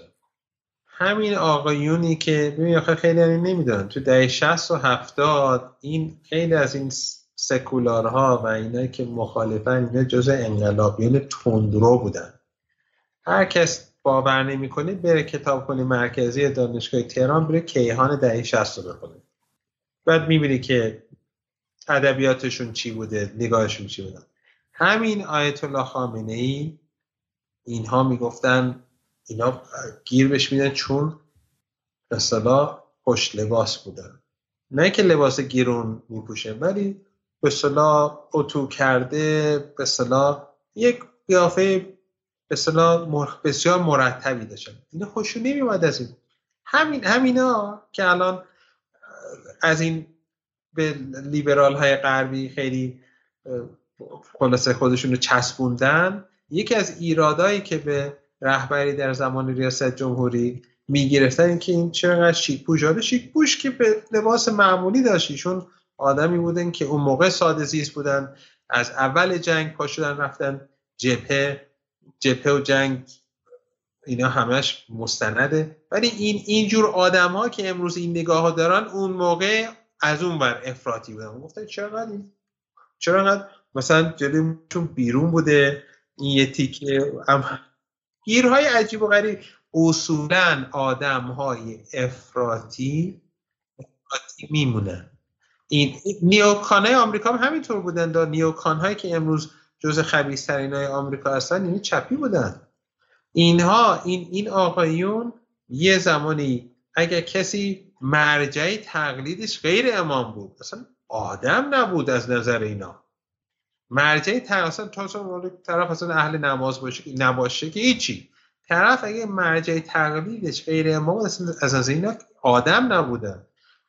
اینا پاکسازی می‌کردن دانشگاه ها رو استادا رو پاکسازی می‌کردن دانشجو رو پاکسازی می‌کردن. امثال آقا رو امثال آقا آی هاشمی حالا شما حالا من آی هاشمی با ضعف و قوت که داشته. کسانی مثلا اینا می‌رفتن. گروه های حالا نمی‌خوام باز کنم.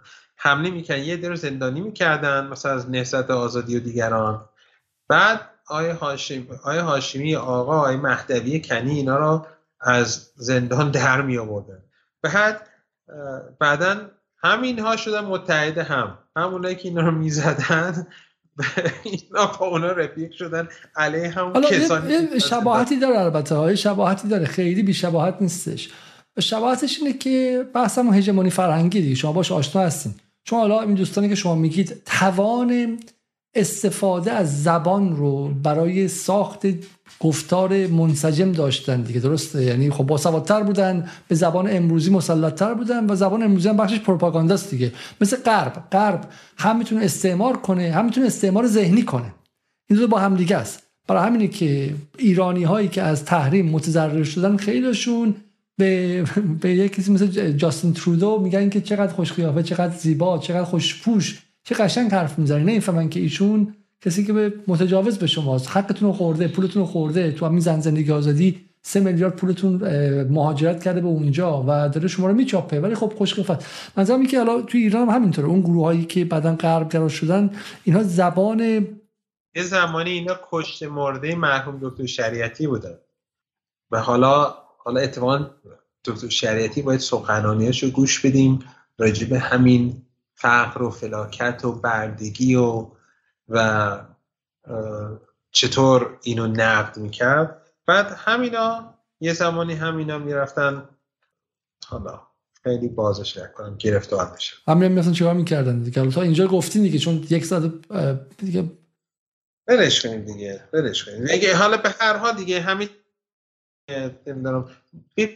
به عنوان مثال من یه مثال یه رفتن مدارس رو میبستن مدارس غیر دولتی مدارس خصوصی میبستن همه چیز رو میبستن بعد آخر سر خودشون رفتن نمی‌دونم سلسله مدرسه برای خودشون باز کردن. مثلا حجاریان سلام غیره نه من حالا اسم شما دارین اسم من متخ... نه شما اسم من اسم کلا عرض می‌کنم که این نگاه نگاهی که داشتن تو دهه 60 بعدا دقیقا به متضاد اون عمل کردن. هی مثلا پابرهنگان و مستضعفان از پابرهنگان و مستضعفین صحبت می‌کردن. الان نگاهشون کاملا لیبرال من نمیگم که آدم به نباید گاهی اوقات مثلا افکار آدم تغییر پیدا می‌کنه تصحیح میشه یا یا تغییر می‌کنه بدتر میشه. ولی این تغییرات 180 درجه ای بالاخره سوال برانگیزه. بسیار خب آیا دکتر برای از فرانسه بریم بیرون تو سوالی سوال پایانی از شما دارم. تو رسانه های داخل ایران و تو رسانه های نزدیک به نظام دو تا موضوع خیلی برجسته شد و بیمه بر من عجیب بود. یکیش این که وندالیسم و آشوبگر خواندن معترضان. و همزاد پنداری با پلیس و دستگاه امنیت فرانسه. از جمله حالا دوستان ما در من می‌خوام اسم شما هم بیارم مثل شما یاد گرفتم منم. منم نمیگم کدوم شبکه کدوم برنامه دیشب. اومدن در مورد اینکه چرا جوانان فرانسه وندلیستن چرا جوانان فرانسه دنبال چون لذت جو هستن در خیابان این کار کردن. در حالی که ما می‌دونیم شورش به شکلی یه مارتین لوتر کینگ می‌گفت میگه می‌گفت می‌گفت اربده ناشنیده گرفته شدگان هستن. کسانی هستن که چیزی برای از دست دادن ندارن. همین شورشی های فرانسه یا بچه های سیاه فرانسه بهشون میگن شمرده نشده. یعنی توی نظم بازنمایی فرانسه اینا آدم حساب نمیشن. شمرده نمیشن. هیچ جا ندارن. خیلی هم فرق داره با بحث زن زندگی آزادی که خیلیشون طبقه متوسط بودن و شاید توی مثلا نظم سیاسی تو ایران به حساب نیان. ولی می‌تونن برن کانادا برن انگلیس جای دیگه حساب میشن خیلی فرق داره. یعنی توی نظم ممکنه مثلا حالا شورای نگهبان راشون نداره نماینده مجلس شن ولی بالاخره تو شمال شهر ایران می‌تونن زندگی کنن برای مثال. یکی وندلیس بودن بود یکی دیگه این که خط آشوب پروژه آمریکا و اسرائیل و بحث دادن شکاف فرانسه با آمریکا به اعتراضات. یعنی خیلی عجیبه. می‌گفتن که این هم تو فرانسه توسط اسرائیل و صهیونیست‌ها انجام شده.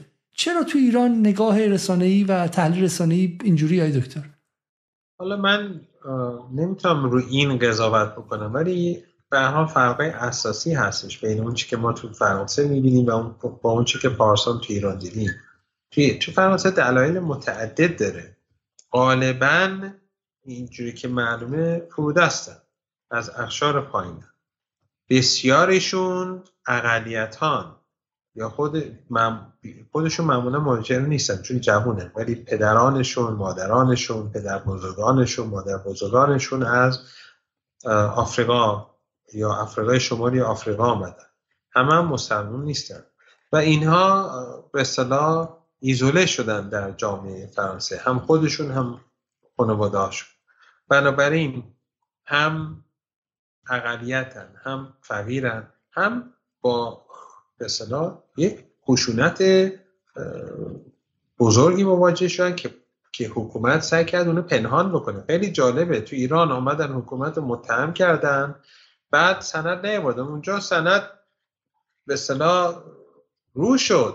بعد بازم همه رسانه ها علیه معترضین و حالا آشوب طلبان هم یا آشوبگرها نه آشوب طلب آشوبگرها به صلاح بسیج شدن و بنابراین من فکر می‌کنم قضیه فرانسه خیلی متفاوته. البته شاید در میانشون این هم باشه که یه عده این نگاه رو داشته باشن یه عده به نه نه سال من نیست. سال من که چرا باید مثلا رسانه انقلابی در ایران در صدا و سیما دنبال این باشه که الان جوانان فرانسه رو محکوم کنه؟ حالا یه خیلی سریعتر بگم. تلویزیون بی بی سی از مولوی عبدالحمید سنی محافظ کار هم برای خودش یاری ساخت و در جنگ سوریه رفتن به اطرافیان جبهت نصره به عنوان خلاصه جایزه اسکار دادن خانمایی با مینی جوب و به شکلی خیلی آلا مود خب بعد تو ایران رسانه انقلابی یادش میاد که از اینجا برای زدن کل فرهنگ غرب و لذت جو بودن جوانان فرانسه تو خیابون میان استفاده کند هوش رسانه ما چرا اینقدر پایین های دکتر در ایران؟ من در این مورد نمی‌تونم صحبتی بکنم چون ندیدم و به و نمی‌دونم که در شبکه های مختلف چیا گفتن. ولی خب بعضی وقتا خب خود ما هم تحت تاثیر گفتمان اونها قرار می‌گیریم و شاید فکر می‌کنیم که مثلا اگر به این شکل بیان بشه نتیجه بخشه. من من واقعا هر اظهار نظری که اینجا بکنم خیلی شاید درست نباشه. بنابراین من محتاط باید محتاطانه باش برخورد کنم ولی فقط یه نکته رو بگم و اون این که یکی از اتفاقایی که افتاد تو خود ایران هم جالب بود که مثلا کسانی که زنان رو تو مسجد را نمیدن و زنان رو بعد از دبستان از خیلیش از مدرسه می‌کشن بیرون و واضحه که نگاهشون نسبت به زنان چیه. تو یک بخشی از جامعه ما بخش کوچیک اونم تو یک جغرافیای کوچیک اگه نه تو کردستان اینجوری نیست تو مناطق دیگه اصلا اینجوری نیست. ولی اینها مثلا اعتلاف می‌کنن با کسانی که نگاه ووکو دارن. یعنی خیلی از این خانوم هایی که و افرادی که ما تو تهران دیدیم که تو این آشوب ها بودن یا پشتیبانشون بودن نگاهشون خیلی شبیه به افراد ووک آمریکاییه. که دیگه تای تای تای خلاصه اون طرف سکه هستن.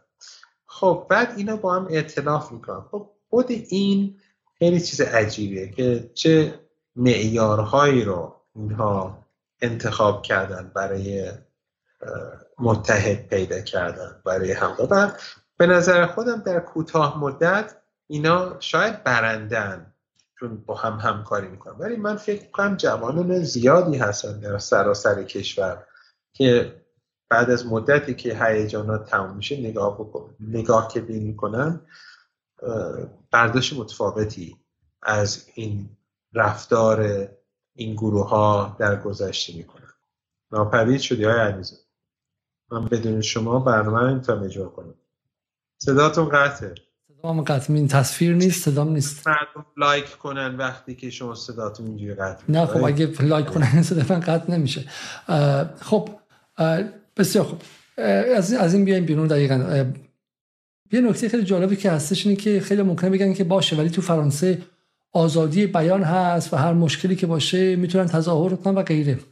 در حالی که توی فرانسه تو این سالهای گذشته آموزش تاریخ رو هم ممنوع کردن و این مال 2005 که میگه فرانسوی ها عصبانی هم به خاطر اینکه قانون میگه که باید مسائل مثبت دوره استعمار رو یاد بدید. و بیشتر از هزار تا از تاریخدان ها و نویسنده ها و روشنفکرهای فرانسوی پتیشنی امضا کردن یه بیانیه توماری امضا کردن که میگن که آقا یعنی چی؟ شما دارین به ما دستور میدین تو مدرسه؟ حتی نگیم توی الجزایر یه میلیون نفر کشتن. حتی گفتنش هم داریم ممنون می‌کنیم برای ما. خب بله ولی آخرش هم کردن و هیچ اتفاقی هم آب از آبم تکون این خیلی خیلی از من اتفاق اتفاق عجیب و اتفاق اتفاق جالبی بودش. بله. خب من به نظرم ما دیگه از بحث فرانسه رسانه ها مال خودشونه.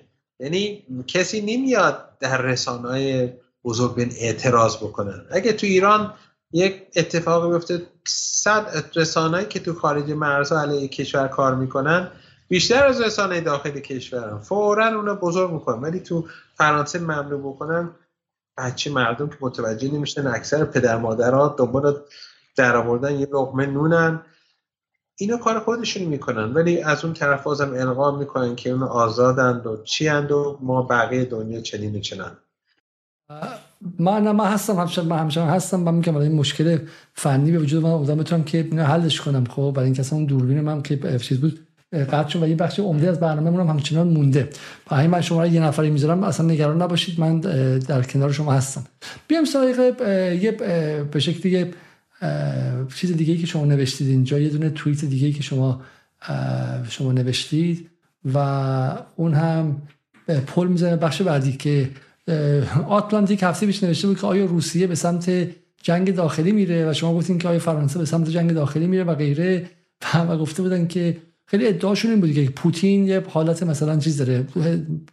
بحث سال 2000 سال 1917 داره که جنگ به شکلی شکست هزارها در جنگ اول, اول جهانی. شرق شناسانه ای دارن. روسیه در گذشته زندگی می‌کنه. ایران در گذشته زندگی می‌کنه.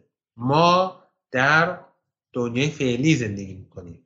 من در واقع داشتم می‌گفتم نه تو هم شام در پس شام مثل ما در گذشته زندگی می‌کنید یعنی در واقع یه نقد این چنینی بود.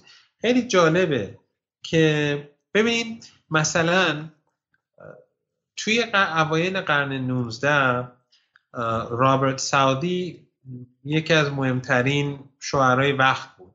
البته الان کمتر بهش براش اهمیت قائلن ولی در دوره رومانتیک یه شاعر مهمی بوده. و ایشون یک یک شعر بلندی نوشته بود Ballad the Destroyer. و خیلی شرق شناسانه است. و راجع منطقه تو, منطقه ما هم توش هست و خراسان و غیره خب اصلا سعودی اصلا نیومده تو منطقه ما.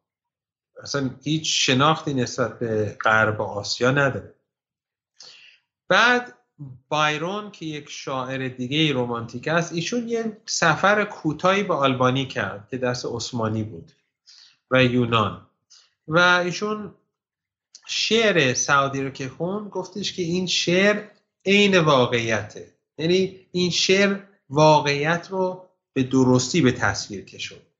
یعنی این آقا که یه سری زده با آلبانی می‌تونه قضاوت بکنه و زبان آلبانی و زبان زبانه محلی هم بلد نبوده. می‌تونه قضاوت بکنه راجع به خراسان. خراسان به معنای که در گذشته مثلا منطقه وسیع تری بود در گذشته. مثل داعش که از خراسان صحبت این منطقه وسیعی بود. خب این آقا اونجا رو اصلا ندیده. این آقای دیگه که یه مختصری رفته به آلبانی به خودش اجازه میده راجبه بگه که این حق... این حقیقت رو نوشته چون من تج... عملا می‌خواد بگه من خودم تج... به شرق شناسم چون چند هفته آلبانی رفتم. ولی اینو این, این مهم نیست. اساتید شرقشناس و ادبیات در, در کمبریج در آکسفورد چی می نویسن؟ در کتاب های معاصر. می که بله همونجوری که بایرون گفته سعودی نسبت به واقعیت واقعیت اون جوامع اون واقعیت های اون جوامع رو به درستی به تصویر کشوند. و, و واقعیت اون جوامع این چنینند نه که این چنین بودند این چنین هستند. یعنی چی؟ یعنی این نه فقط در قرن 19 می‌تونستی همه مشرق زمین رو شبیه هم به تصویر بکشونید بلکه امروز هم اینها همه مشرق زمین رو اساتید نخبه بهترین دانشگاه اینا رو همه رو شبیه هم به تصویر میکشونن و, می... و همچنین میگن گذشته و حال اینا همینجوری بودند و هستند. یعنی اون جامعه ایستای بدون تحرک تاریخیت نداره دیگه. ما تاریخ نداریم. تاریخ مال اروپاست. نامه بدون تحرک جایی جوامی است. و این نگاه استعماری در ما تاثیر گذاشته. برای همین یکی میاد به من میگه که اگر ما اینا نبودن خب ما برق نداشتیم. یعنی چی؟ یعنی ما در جا می‌زدیم. یه, یه،, یه موقعی سال 2005 یا 2006 فکر کنم که بریتیش میوزیوم مجموعی از چیز ایران آورده بود. اواخر دوره خاتمی بود هنوز رابطه با ایران خوب بود و بخشی از تخت جمشید و به شکل چیزهای قدیمی ایران رو آورده بودن برای نمایش و نمایشگاه به اسم ایران داشتن. خیلی هم روش تبریک کرده بودن که ما چقدر مهربونی می‌خوایم با ایران آشتی کنیم و تصویر ایران رو عوض کنیم. همون موقع تو گاردین یه مقاله منتشر شده بود که اگرچه این خیلی زیباست و تخت جمشید زیباست ولی نگاه کنید که چقدر اینا ایستان. در تخت جمشید همه ساکت نشستن بدون حرکت. در حالی که مقایسه کنیم با تصاویری که توی پنتون توی آتن هستش توی به شکلی معابد آتن هست. همه در حرکت داینامیکن برای اینکه ما تاریخ داریم ما زمان داریم ولی اینها چون از, از بچگی اتوکراتیک بودن همشون در به شکلی در مقابل سلطان و شاه و داروش کبیر و کوروش و غیره و غیره فلان بودن هیچ حرکتی ندارن مندرینن بدون تحرک و مرده هستن. خب اشارهش بود به تالارهای تخشمشید حالا تازه اسلام هم نه حتی به قبل از اسلام هم هم نداشتن و در اونجا هم می‌خواستن ریشه اوتوکراتیک بودن خودکامگی دیکتاتوری و یه جامعه مثلا توتالیتر رو در, در ما ببینن دیگه. و این این خب این جالبه. برمیگردیم به رفیق شما هگل که حالا نمی‌خوام اذیتت بکنم ولی هگل خیلی این نگاه توش پررنگ بوده و مارکس هم تحت تاثیر هگل بود در این زمینه. یعنی این این این مثلا جوامع رو جوامع مشرق زمین رو متفاوت می‌دیدن با جاهایی مثل یونان. حالا بگذاریم از اینکه اصلا یونان غرب نیست. یونان یک مثلا تمدن شرق مدیترانه است. حالا من یه مثال جالبی می‌زنم که یه مقدار حاشیه است و رابطهش رو باید مخاطبینتون رو یا پیدا بکنن یا اینکه من اشکالی تو بیان من هستش. و اون اینه که نازی های آلمان خودشون اوبانیست بودن. اوج هنر واقعا در آلمان بوده در, ادبیات در موسیقی برلین یک شهر مرکز فرهنگ و هنر بوده تو و اینا خیلی به موسیقی علاقه داشتن به هنر علاقه داشتن به نمایش به رمان. و نازیا از این جهت آدمای خیلی باسوادی بودن. نازیا یونانی ها رو به صلاح وارث واقعی تمدن یونان نمی‌دونستن. اینا می‌گفتن اینها اینا که الان هستن آدمای پستی هن. اینا وارث واقعی نیستن. ما وارث واقعی یونان هستیم. و به عنوان اومانیست اومانیست آلمانی ما بایستی اونجا رو بگیریم چون صاحب واقعی اونجاست. این نگاه بالا به پایین هم همین کارو می‌کنه. چرا نگاه نگاه بالا به پایین خیلی چیزا رو مشروع می‌کنه؟ شما وقتی سیاپوس و پایین تر از خودت می‌بینی سلطه بهش عادی میشه و مشروع میشه. قابل قبوله. چون اون اون اون اون حق اون مثل شما یه حق نداره. حق بر اون زمین نداره. اون مالک اون زمین نمی‌تونه باشه چون انسان واقعی نیست. فهمی از مالکیت نداره. اون فهمی که شما دارین اون نمی‌تونه داشته باشه. بنابراین مشروعیت پیدا می‌کنه ظلم و ستم و قارت و کشتن. ولی در هر حال توجیه گرفتن یونان با همین نگاه بوده. یعنی نگاه بالا پایین. یعنی ما که یونانی نیستیم ولی وارث واقعی یونانی حالا مشرق زمین به اصطلاح حالا اصلا چیزی به اسم مشرق زمین واقعا وجود نداره. چون یعنی چی؟ مثلا ایران و چین و هند و ارشد مالیزی و آفریقای جنوبی و آمریکای لاتین مشرق نیست. این 80 درصد 85 درصد دنیاست. ولی به اصطلاح این مشرق زمین اینا همه به اصطلاح یک یک دستن. اینها ساکنن اینها به قول غربی داینامیک نیستن و به اصطلاح در گذشته موندن. حالا مارکس هم حالا برای اینکه توجیه بکنه بعضی از کارها رو میگه ما باید اینها رو استعمار یه چیز خیلی بدیه ولی بایستی صورت بگیره تا اینا از این حالت در بیاریم کار واردش میشه حالا علتی که من اینو نشون دادم چون یه خورده بعد سرعت برنامه رو زیاد کنیم به یه ساعت و 40 دقیقه فکر تقریبا رسیدیم و ما قول داده بودیم که یه خورده امروز زودتر تمام یک ساعت 46 دقیقه. تمام بشه. آره آره قول تموم شه. علتی که من نشون دادم این که شما اشاره کردیم به بحث روسیه و توییت های زیاد هم زدیم که مثلا به شکلی غرب داره مشت آهنینش رو روی ساخت روایت از دست میده. اما ویت مسکو من در حال رفتن به مسکو هستم و چون CNN گفته بود که پوتین در حال از دست دادن مشت آهنینش روی در, در قدرت و 24 ساعت آینده بحرانی و تعیین کننده هستم. و شما بودین که من اونجا هستم و 24 ساعت آینده رو میشمرم و بعد هم من الان میرم مسکو. من دعوت شده بودم برای کنفرانسی تو تاتارستان تو به دان... دانشگاهشون و تو قازان دانشگاه قازان و بعد قرار بود که از مسکو بیام ایران. بعد این اتفاقات افتاد و این سی اینو نوشت. من گفتم این بنده خدا روسا گفت پیشنهاد دادن که می‌خواین از مسکو نرین از جود مثلا برگرد ایران. گفتم نه من میرم مسکو. و قبل از پرواز من گفتم خب CNN گفته که 24 ساعت آینده سرنوشت داده گفتم من میرم مسکو و از اونجا ساعت میشمرم سوار هواپیما شدم. از اینم شمایید مقابل کرملین. من کلا عکس خودم نمی‌ذارم ولی اینجا داشتم مسخرهش می‌کردم. سوار هواپیما شدم. رفتم مسکو هواپیما نشست قضیه تمام شد. بعد من تو توییت بعدی نوشتم این که تمام شد که حالا قرار بود چی بشه و روسیه این بشه یه عده تحلیل های عجیب و غریب کردن. و جالب اینجاست من یه توییت دیگه کردم از قازان. اون روزی که به اصطلاح کودتا شد و قرار بود روسیه به هم بریزه تو یک تو یک جشنواره تاتاری شرکت کردم که مردم داشتن خلاصه میگشتند و می‌دیدند و بعد دیگه میگم رو مسکو که رفتم همه چیز عادی بود و رفتم کرملین اونجا. میگم خودم معمولا عکس خودم توی این می‌کنم ولی اونجا توی کرد که میگم من هنوز دارم دنبال آثار این کودتا میگردم. حالا برای ما اگه بگید شما در واقع در اون لحظه کودتا در اونجا بودیم و در به شکلی در فستیوال در فستیوال تاتاری هم بودیم. درسته؟ در فستیوال تاتاری چی کار می‌کنه های دکتر؟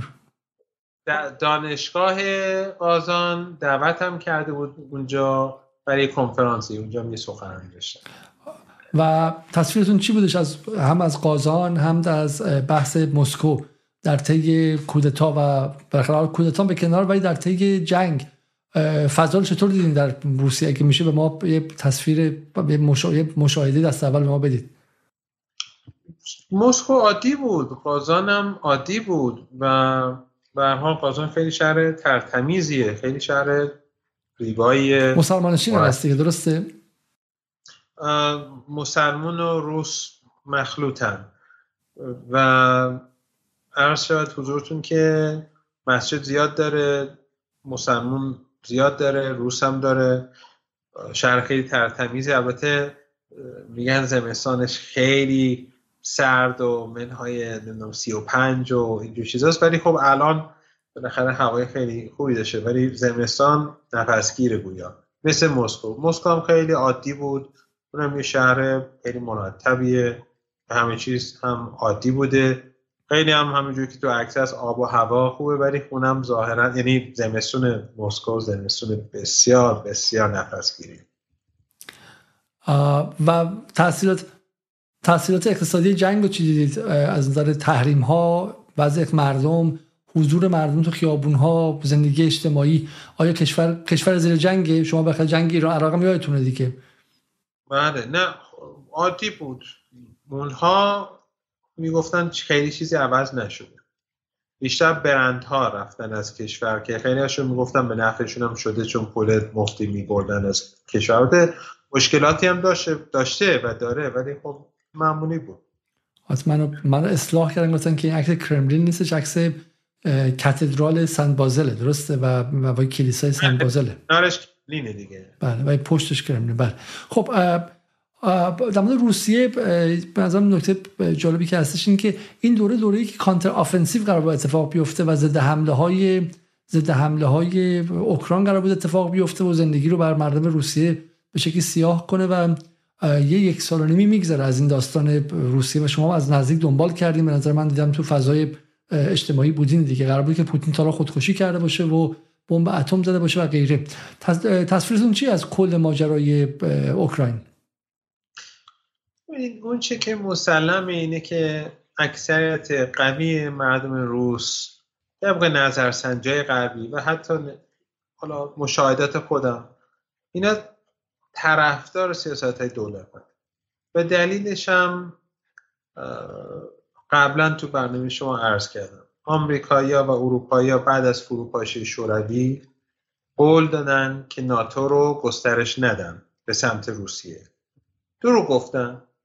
بعد تو اوکراین رفتن کودتا کردن و با کمک همین اعضاف به تلیان و و دیگر گروه های نیوناتسی یعنی همین نازی ها یعنی همون کاری که تو سوریه با داعش و تو افغانستان با حالا گروهکی مثل حالا طالبان یا پدران گروه قبل از طالبان که بعدا اینا طالبان شدن و القاعده و غیره با اینا رفتن این گروه رو تقویت کردن از نظر ایدولوژیک تو مرز پاکستان تقویت کردن. خیلی از این کتاب های تکفیری توی خود آمریکا منتشر می‌شد که اینا رو فکر کنم تو برنامه قبلیتون صحبت شد. همون کاری که تو افغانستان کردن همون کاری که تو سوریه کردن همون کاری که تو لیبی کردن. اگه به یاد داشته باشین یه پدر و پسری به عنوان نمونه از این نیست رفت بودن لیبی جنگیدن و پسره که برگشت این رفت خودش مفجر کرد توی یک توی منچستر توی یک چی بهش میگن؟ کنسرت که میان 20 نفر کشتن. اینا کسانی بودن که خود انگلیسی با این کار می‌کردن. سرویس های غربی با این کار می‌کردن. این 15 20 25 هزار نفر که از اروپا رفتن سوریه و عراق سرویس های غربی می‌دونستن که اینا دارن کجا توی اروپا توی مراکز حالا تو مراکز خاص داشتن تکفیری می‌شدن. اینا داشتن هدایتشو می‌کردن اجازه می‌دادن که اینا برن سوریه عراق تا مناطق ما ما فایده وسط حرف شما اینو من توضیح بدم که شاید احتمالاً یه برنامه در مورد این بسازیم و حتی حالا شاید بتونیم با امین ریچارد نورتون تیلر هم مستقیم صحبت کنیم. این کار رو دیکلاسیفاید انجام داد و رابطه منچستر بومبر رو یا کسی که توی منچستر همین که شما میگید بمب گذاشت توی سالن کنسرت رو با MI6 و با MI5 نشون داد که اونا دقیقا آگاه بودن و رفتنش به لیبی و هم خودش هم پدرش هم مطلع بودن و این خیلی قصه اینا تئوری توته نیستش. اینا همه کارهای ژورنالیستی به شکلی تحقیقی که اثبات شده. بفرمایید دکتر. ولی همه ژورنالیست ها گرفتاری دارن. همین اخیرا دیدی که مال گریزون اون ژورنالیست گریزون تو فرودگاه لندن چه بلایی به سرش آوردن و تهدیدش کردن و همه به اصطلاح موبایلش و همه چیز ازش گرفتن و گفتن بعدا اینا می‌تونیم ازت استفاده کنیم. به عنوان یک ابزار علیهش نگه میدارن. اینا اطلاعات خصوصی مردم هم در میارن همه چیز مردم می‌گیرن که ببینن چی می‌تونن ازشون استفاده بکنن که اینا رو مهار بکنن. ولی در هر حال روس ها دیدن که تو اوکراین نازی آمدن نیونازی ها نازی آمدن و قدرتمند شدن و در حکومت جدید کودتایی این آمدن بالا. خب غربی آمدن اینا رو تربیت کردن تربیت کردن. خب روس ها خیلی حساسن به نسبت نازی همونجور که ما نسبت به تکفیری ها حساسیت ویژه‌ای داریم اونا نسبت به نازی اونا 20 چند میلیون روس تو جنگ جهانی دوم کشته شدن. این این همون موردی است که الان داشتم می‌گفتن که خبرنگار گریزون اینا تو فرودگاه گرفتن. چرا؟ چون می‌خواستم اینا بینشون سر خبر مورنینگ استار روزنامه رسمی انگلیس که حالا مال حزب کمونیست هم هستش و می‌خواستم بگم که در واقع ساخته شما و بهشیز. یگان یه ضد تروریستی بازداشتش کرد. چرا؟ می‌خوان بین چون گریزون جزء نواد جزء نوادر رسانه است که انتقاد واقعی انتقاد می‌کنه اینا باید بنشونن سر جاشون. باید مهارشون بکنن. باید ته اینا رو ترسون. همین دیروز یه ویدیویی داشتن بعد تو یوتیوب اینا رو گفتن باید بالای 18 سال باشین تا ببینید. و از این حرفا در حالی که راجع به موضوعات سیاسی و جنگ میگه در حال پس روسا با نو نازی همون حسی دارن که ما با القاعده داریم. من اینه نسبت به نازیا بسیار حد چون به خصوص که اینا رفتن تو شرق و اوکراین رفتن روس ها رو قتل کردن توی عرصه که جنوب اوکراین همین کار کردن. خب خیلی عجیبه. اونایی که اینقدر تو مملکت ما ضد روسن تو افغانستان وقتی طالبان کشور رو گرفت اینا داشتن می‌گفتن باید وارد جنگ بشیم به نفع تاجیک ها و هزاره ها و ازبک ها و غیره در حال این حالا حالا از این از این از این از این از این آره از این قضیه به, به شکلی خارج چیم بحث آره بحث روسیه و به شکلی فشار یکی از نقاط اصلی جنگ رسانه در این یک سال و نیم بود دیگه. میزان دروغ ها و میزان پروپاگاندایی که درش استفاده شد به صورت عجیبی بود و اگر هم شما می‌خواستین که اون پروپاگاندا رو خونسا کنین بلافاصله از فضای مجازی و غیره و حذف هم حذف هم می‌شدید. خب حالا من شدیم هم. یعنی شما الان پرس همه رسانه ایران تحریمن همه رسانه روس تحریمن رسانه لبنانی تحریمن فلسطینی تحریمن. نه اجازه ندارم فعالیت بکنم تو کشور غربی یه نکته دیگه شما اونجا بودی اتفاق افتاد در مورد روسیه من می‌خوام برم اگر میشه اشاره کنیم و بعد دیگه بعدش دیگه از این بحث روسیه هم بیایم بیرون. در حالی که در به شکلی سوئد بحث قرآن سوزی بودش پوتین همون موقع اعلام کرد که کسایی که به شکلی به جرم سوزوندن قرآن در ایالت مسلمان محکومشن رو زندانی می‌کنن و و شوخی هم باش ندارن. خب نگاه شما به به شکل بحث پوتین بخیر پوتین یک آدم غیر بخش از اون غرب محسوب میشه. قبلا در چچن متهم بود که اسلام ستیزی کرده و غیره و خیلی هم CIA و بقیه تلاش کردن که در چچن به جنگی را بندازه همون حالات به وجود بیارن. ولی اینو شما می‌بینید اینکه پوتین اینقدر جدی مقابل اسلام حراسی در کشور خودش وایساده. ببینید من یه, یه جوری دیگه به قضیه وارد بشم این قضیه. اتفاقا شنبه آقای دکتر آصفی که سخنگوی اسبق وزارت خارجه بود یه نکته خیلی دقیقی رو گفتم. در گذشته ما یه بلوک شرق داشتیم و یه بلوک غرب. الان دنیا دنیای متفاوتی است. روسیه اولا جز همسایگان ماست بالای خزره. یه کشور آسیایی هم هست اروپایی هم هست. چین یک کشور آسیاست. آسیا هم که در حال به اصطلاح در حال قدرتمند شدن و اقتصاد و قدرت داره به سمت آسیا حرکت می‌کنه. یعنی نگاه ایران در مثلا بر این هستش که با همسایگان رابطهش رو تقویت بکنه با کشورهای آسیایی رابطهش رو تقویت بکنه بحث شرق و غرب معنی گذشته نیست. و از طرف دیگه اینه که فکر می‌کنم ما شرقی هستیم یا سیاست ایران شرقی هست چنین چیزی نیست. الان شما تو هفته اخیر دیدین همین اخیر دیدین که اتفاقاتی که برای منافقین رخ داده اتفاقاتی که برای دارای ایران افتاده.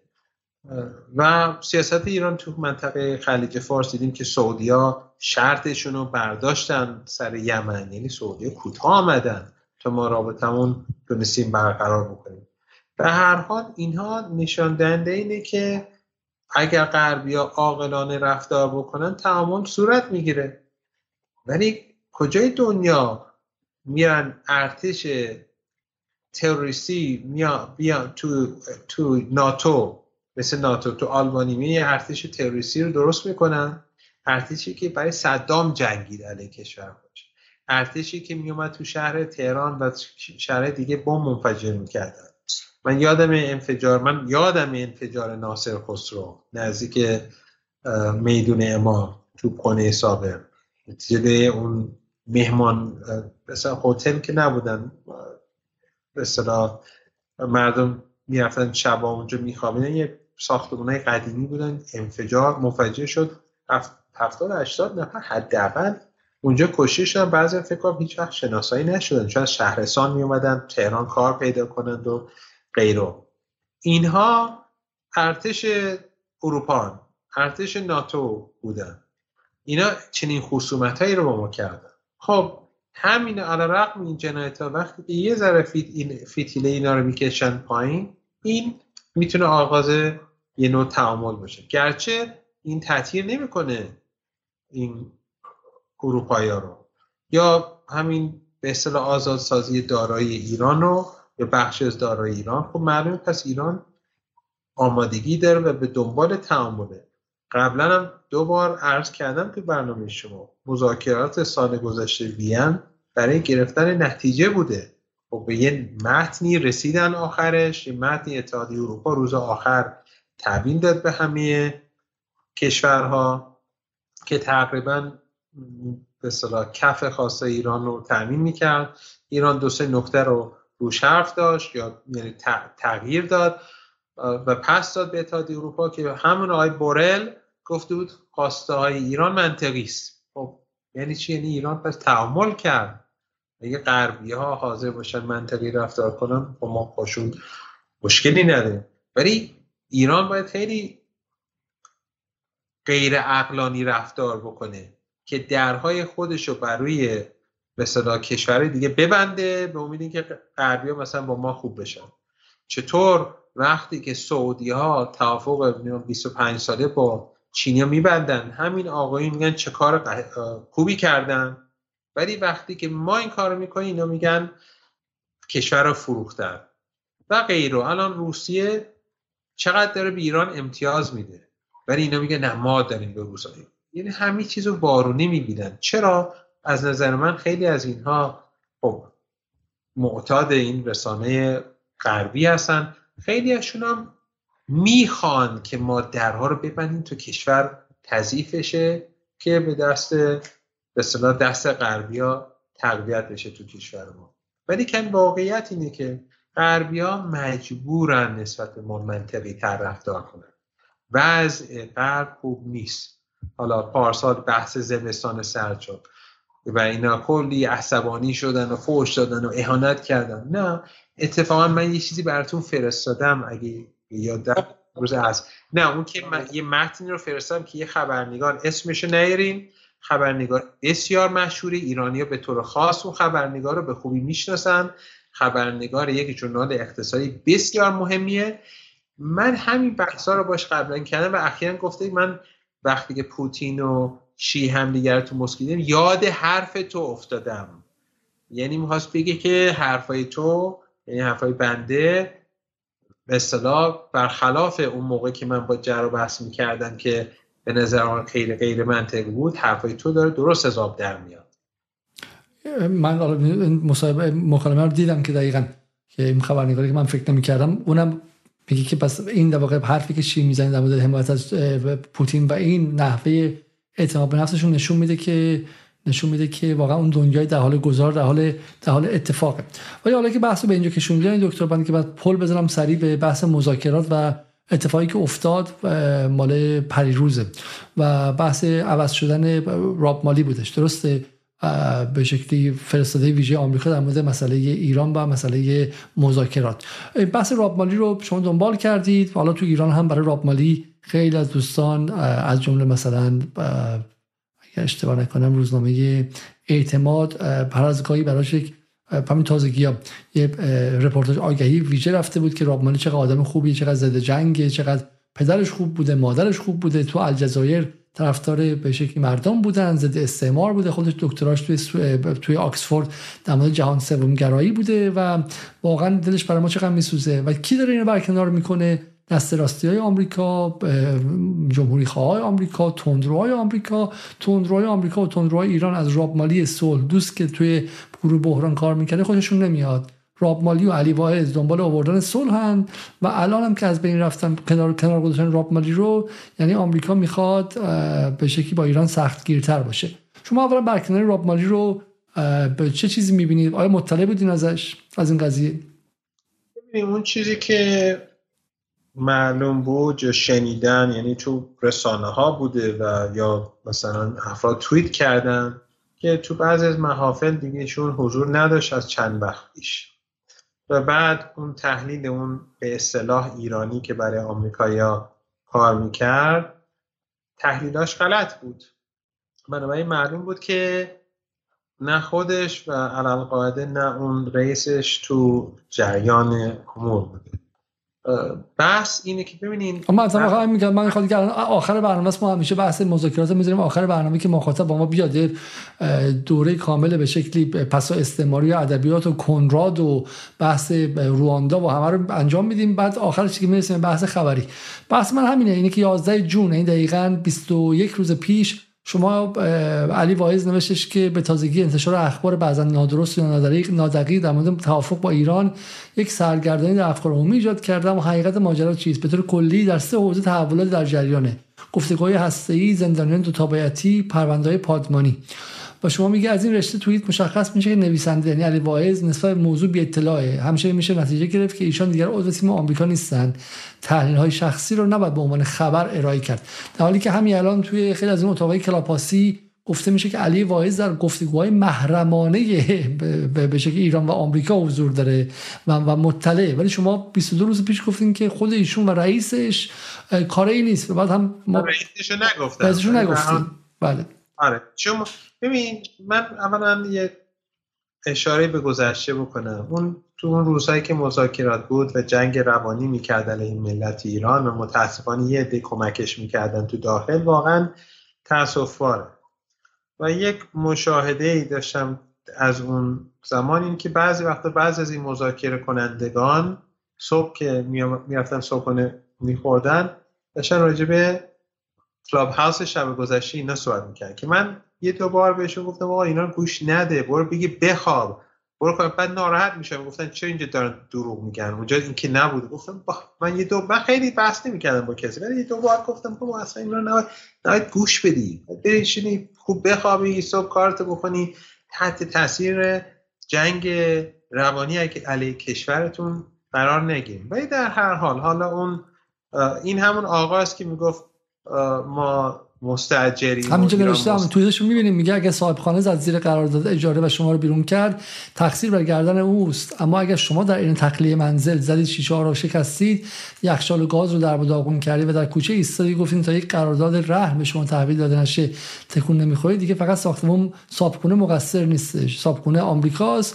مستاجرم که ایرانه و 85 میلیون ایرانی. توییتش من به یاد اون بیانیه اتحادیه پلیس فرانسه. منو به یاد اون میندازه. حالا نمی‌خوام زیاد منو یاد اون گفتگوی دفعه قبل اون میندازه از از از طرف مالکوم ایکس که شما بین فرق برده مزرعه و برده خونگی رو می‌گفتید درسته. نه شما اصلا مهم نیستن. ولی ارزم اینه که ببینیم کاری حالا گفته شده که آقای مالی مثلا در فلان جلسه نبوده چند وقته. ولی بحث من یه چیز دیگه است. مثلا کاری باید مالی ندارم. بعضی از اتفاقاتی که مثبت ظاهر هستش توی این مدت صورت گرفته. توی این مدت صورت گرفته. و این نشان چیه؟ این نشان دهنده که ما در حال قدرتمند شدنیم. ببین الان رئیس جمهور با رئیس جمهور ازبکستان و ترکمنستان در تعامل بودن با یک اتفاقات مثبتی رخ داده و ارتباط ما با آسیای مرکزی تقویت میشه. از اون طرف با آسیای شرقی طبیعتا تقویت میشه. ایران میشه یک محور به صدا ترددی. از اون طرف روسا از طریق ایران می‌خوان تجارت کنن. از طرفی صحبتی این شده که ما از طریق سعود از طریق عراق به ما به این شبکه متصل میشه. از طرف دیگه می‌بینید که منافقین گرفتار شدن. بعضی از دارایی چه اتفاقی افتاده وضعیت غرب در حال بدتر شدنه؟ غربی ها از نظر اقتصادی جنگ اوکراین گرفتار گرفتار شده بودن. هم می‌خوان با روسا بجنگن هم می‌خوان با چینیا بجنگن هم می‌خوان با ما بجنگن می‌خوان با همه همزمان بجنگن. خب این هزینه داره. از طرف دیگه جنگ اوکراین گرفتارشون کرده. این جنگ اوکراین این جنگ اقتصادی که با روسا شروع کردن و این هزینه های نظامی و بحث پناهجو اینا وضعیت اقتصادیشون رو بدتر کرده. جنگ اوکراین مثل کاتالیز شده. مثل کاتالیزوره که شر به صلاح این افول غرب رو تشدید کرده. خب در این فرایند دست ما بازتره. ما قدرتمندتر شد می‌بینیم که برنامه هسته ما صلح که صلح میزم هست پیشرفته تر شده. از نظر تکنولوژی از نظر فناوری پیشرفته تر شدیم. ولی از طرف دیگه می‌بینیم که عقب نشینی طرف مقابل کرد. سعودی ها عقب نشینی بزرگی کردن. حالا یه هر هی می‌خوان شعبده بازی بکنن بگن ایران امتیاز داده. مثل روز روشنه. اختلاف ما و سعودی سر یمن بود. سعودی می‌خواست ما بگی به یمنی ها بگن بگیم کوتاه میگیم ما مداخله نمی کنیم خب این یعنی چی؟ یعنی ما قدرتمندتر شدیم. این همون بحثی است که من گفتم من نشون براتون عکسش رو فرستم که اون خبرنگار اروپایی که خیلی هم میشناسنش از تو ایران خبرنگار غربی که خیلی هم میشناسنش که برای من نوشته. جنگ اوکراین تورم فشارهای اقتصادی انرژی همین ها داره شرایطتون رو سختتر می‌کنه. پارسال هم عرض من به غربی همین بوده. گفتم آقا جون توافق کنید. در آینده شرایط شما دشوارتر میشه. حالا دوستان بذار چون شما چون شما بحث بحث زمستان سخت رو فقط توی جدال مطرح کردیم و خیلی بهتون چون حمله شد. بذارین که یه تیکی ببینیم که انگار این گفتگوی شما مصری بوده و به خود تلویزیون های اپوزیسیون هم کشیده. اینو با هم ببینیم برگردیم یه دقیقه. همین دیروز بود که مکرون دیدار کرد با بعضی از چهره های مخالف جمهوری اسلامی. اتفاقا همین دیروز نمایندگان مجلس فرانسه 360 نفرشون رأی دادن. این که میگم دیروز یعنی واقعا دیروز. اون دیدار آقای مکرون چند ماه پیش بود. ولی 360 نفر نماینده اومدن از خیزش انقلابی مردم ایران حمایت کردن. این یه اصطلاحی داریم که دم خروس رو باور کنیم یا قسم حضرت عباسشون رو. بالاخره چی چه اتفاقی داره میفته؟ مکرون داره پشت پرده با جمهوری اسلامی میبنده. دولت یه کار می‌کنه پارلمان یه ادا در میاره. همین دقیقا در مورد اتحادیه اروپا صادقه. دنبال می‌کنید شما خودتون تحولات سیاسی رو. این نقطه چرخش کجا بود؟ اروپا به نظر من نقطه چرخش کجا بود دکتر؟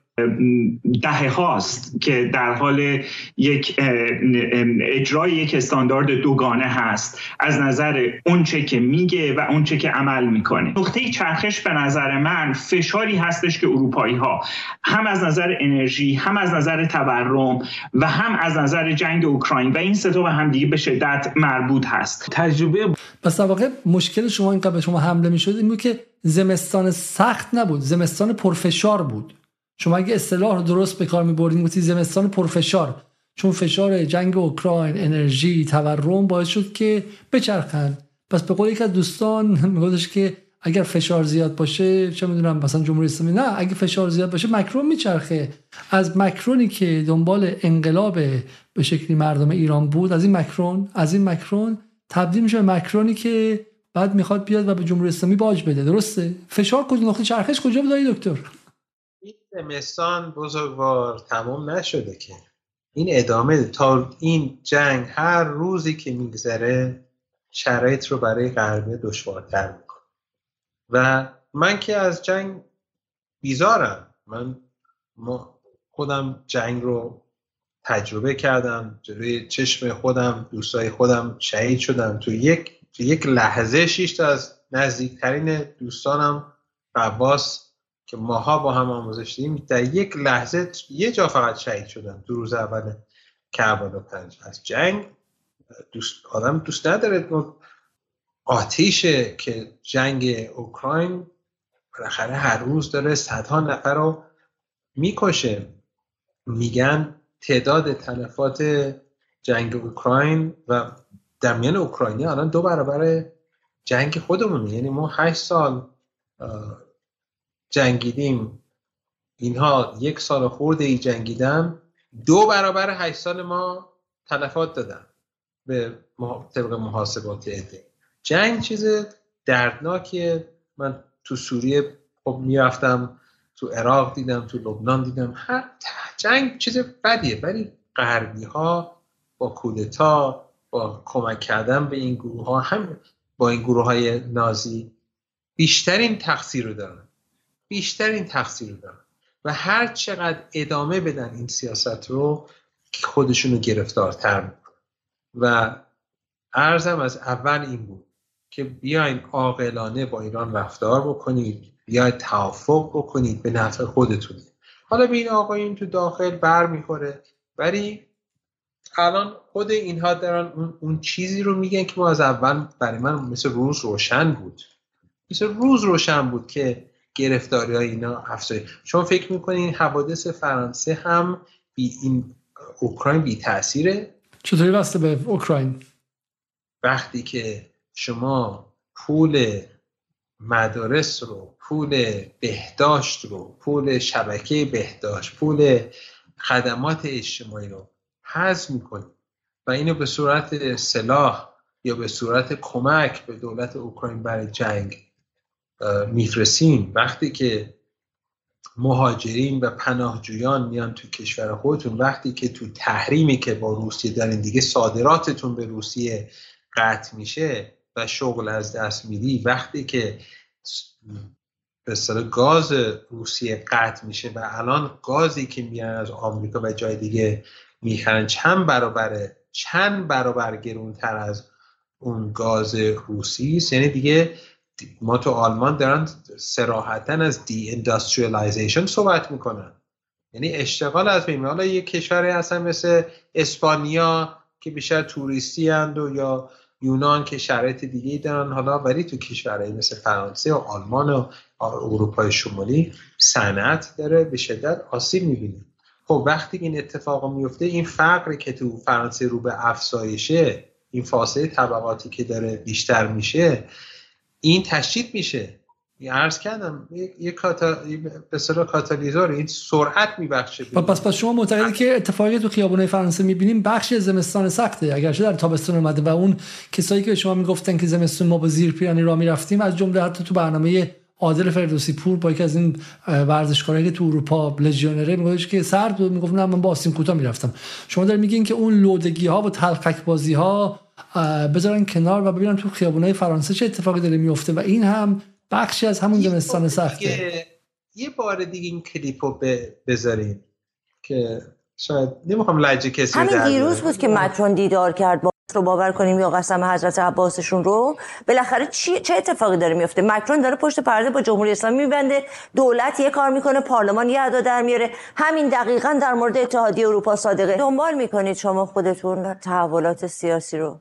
این نقطه چرخش کجا بود؟ اروپا به نظر من دهه هاست که در حال یک اجرای یک استاندارد دوگانه هست. از نظر اونچه که میگه و اونچه که عمل می‌کنه. نقطه چرخش به نظر من فشاری هستش که اروپایی ها هم از نظر انرژی هم از نظر تورم و هم از نظر جنگ اوکراین و این سه به هم دیگه به شدت مربوط هست. تجربه که عمل می‌کنه. نقطه چرخش به نظر من فشاری هستش که اروپایی ها هم از نظر انرژی هم از نظر تورم و هم از نظر جنگ اوکراین و این سه به هم دیگه به شدت مربوط هست. تجربه خب خدا رو شکر.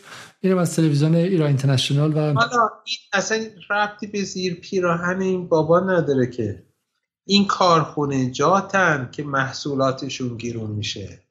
این صادراتی است که دیگه به روسیه نمیره. این یعنی شغل از شغل, شغل مردم شغلهاشون از دست میدن. این یعنی تورم افزایش پیدا می‌کنه. این یعنی زندگی سختتر میشه. این یعنی وقتی پناهجویان میان به از اوکراین میرن به اروپا این یعنی که شغل مردم کارگر از از دست میره. یعنی فرانسوی قشر فروده است با تورم بیشتر با کارگران خارجی باید طرفشن که اون کارگر اوکراینی اولویت داره به اون فرانسوی. چرا؟ سفیده. چون سفید پوسته. به اون بیشتر تحویل می‌گیرن تا اون به اصطلاح نمی‌خوام بگم ولی دیگه با اون آفریقایی ها و اینا که اینا تو پلیسا خودشون گفتن که چه نگاهی به اینا پس پس به عبارت یاد محور از چون که واقعا بعد دیگه بحث داشته باشه تموم کنیم محور قضیه شما میگید که همون در واقع اصطلاح بلوبکه درسته؟ بلوبک رو هم فارسی چی ترجمهش کنیم. در واقع جنگ که تو آفریقا رو انداختن نابود نابود کردن لیبی نابود کردن لیبی و اون فایده ای که از فروش اسلحه و نابودی لیبی و نابودی نفتش رو غیر داشتن ولی بعدش در قالب مهاجرین بهشون ضربه زد و از اوکراین بخوام واقعا منصفانه بگیم جنگی نبود که اروپا را بندازه. جنگی بود که آمریکا به اروپا تحمیل کرد و گوشش رو گرفت گفت بعد بیا اینجا پولش رو بدی هزینهش رو بدی. حالا وایسین تازه اگه جنگ تموم شه پول قرامتش رو که آمریکا نمیده که بعد آلمان بده و فرانسه بده درسته؟ بله این اروپایی هستن که خودشونو قربانی آمریکا کردن تو این جنگ. صداتون قطع شده. آمریکایی از این جنگ زیان می‌بینند ولی اون اون جایی که بیشترین زیان می‌بینه اروپایان. خب مجبور بود اروپا. من حرف حرفم اینه که اروپا مجبور بود. انتخاب نداشتش که. وقتی شما امنیتت رو برون سپاری کردی از سال 1945 به این ور مجبوری که بالاخره تم بدی به خیلی چیزا. و بعدش هم اینم در نظر داشته باشی این حکام اروپایی خیلیشون آمریکایی هن. بچه هاشون اونجان دلبستگیشون اونجان اینا برای کشور خودشون خیلی نمی جنگن وقتی که حزب سبز آلمان میگه که من برام مهم نیست مردم این خانم بعضی مخارجه مردم آلمان چی میگن. ما تا آخر با اوکراینیا هستیم. با آمریکایی هستیم. بله با یعنی یعنی در واقع ما با آمریکایی هستیم. بله با اون اگه با اوکراین بودی همین امروز جنگ تمام می‌کردی هر روز دارن قتل میشه این ضد حمله هایی که ما الان تو اوکراین می‌بینیم یه فاجعه است. هی می‌زنن به خط روسا هی قتل عام میشن و شکست می‌خورند و میان عقب. روسا هم با یک آرتش برتر همینجوری نشستن و دارن از این تلفات می‌گیرن. بعد چیزی؟ شما برای ثابت کردین قبل از این ضد حمله ها اگه یادتونه یه سری اسناد لو رفت که خود اونم یه داستانیه که اون پسر آمریکایی که تو نیروی ذخیره به بود یه سری اسنادی رو منتشر کرد که همون موقع می‌گفتن که آمریکا می‌گفتن تلفات توی اوکراین هفت به یکی یعنی هر هر هفت اوکراینی یه روز داره. کشی میشه. این غربیات دارن نسل کشی می‌کنن تو اوکراین.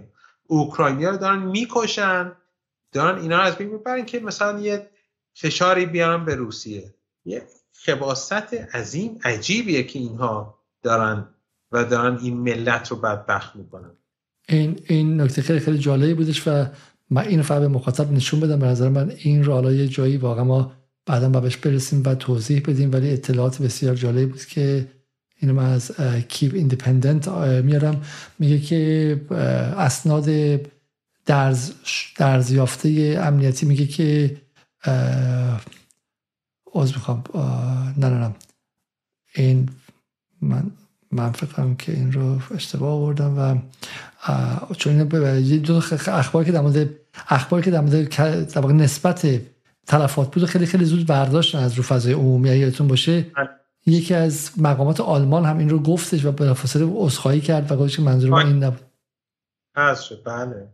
بله. نه این اوکراینی که تلفاتشون خیلی بیشتره تو این ضد حمله ها که بعضی میگن حتی ده به یک بوده یعنی بدتر هم بوده.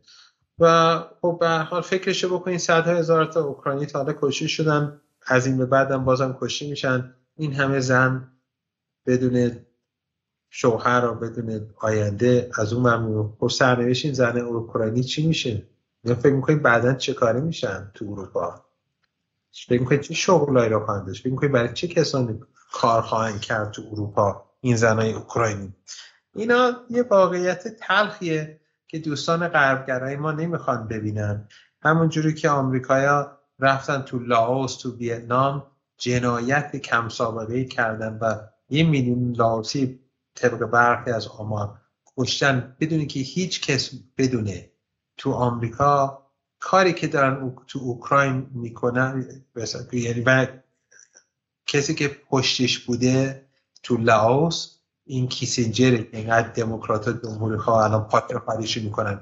الان کاری که غربیا و آمریکا دارن با ملت اوکراین می‌کنن بعد برای اینکه برگردیم به بحث مذاکره خیلی سریع شما بس به من گفتید که رفتن راب مالی اون چیزی که بی بی سی می‌کردن چون از مسیح علی نژاد تا اعضای اپوزیسیون جشن گرفتن که ما بالاخره تونستیم که راب مالی رو جابجا کنیم و ما بودیم که انداختیمش بیرون.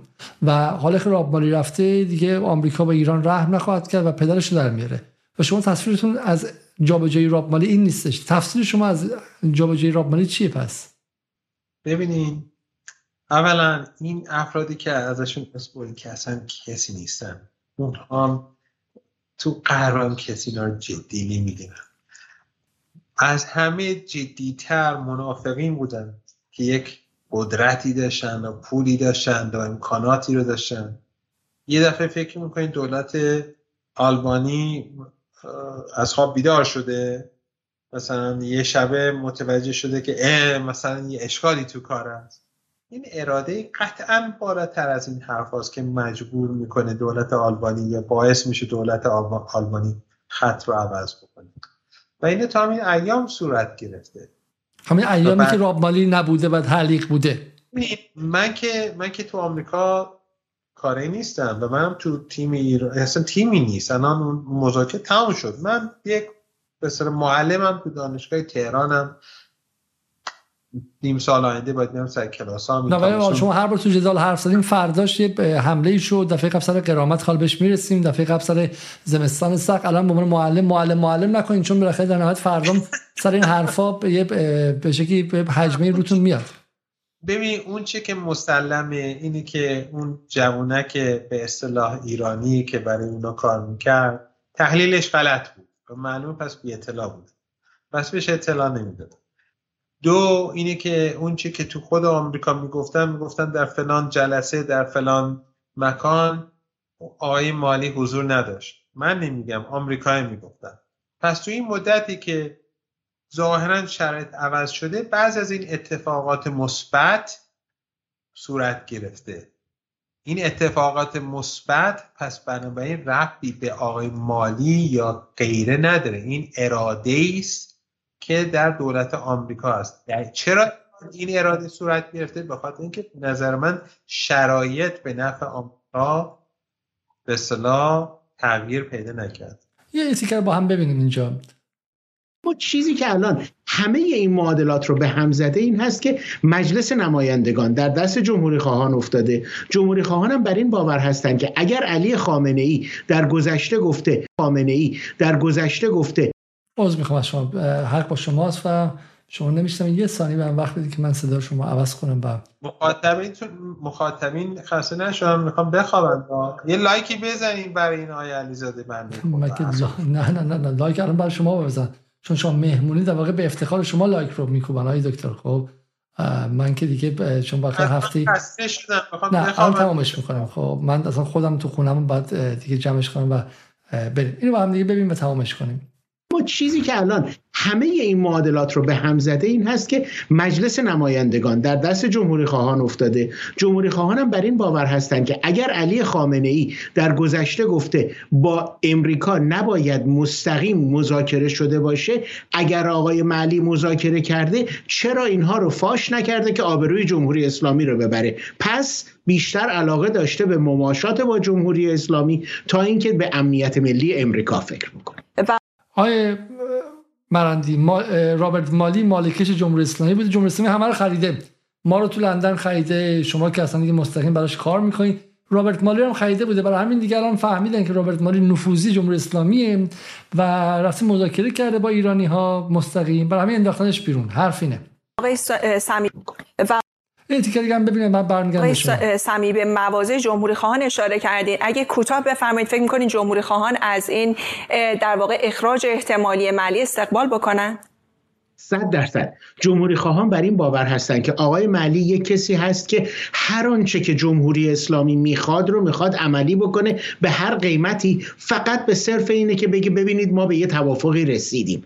ولی جمهوری خواهان بر این باور هستند که اگر فشار رو بر جمهوری اسلامی زیادتر بکنیم همون گونه که خیزش انقلابی مردم در ایران هم نشون داده خواست مردم اون هست. آقای معلی بزرگترین گاف خب، پس در واقع بحث اینه اینه که اینه که جمهوری خواه این تاریخ توییتم که تاریخ توییتی که زدم راجع به این جوانکی که برای آمریکا کار می‌کنه. تاریخ توییتتون هست 11 جون درسته؟ یعنی 22 خرداد. 21 خرداد.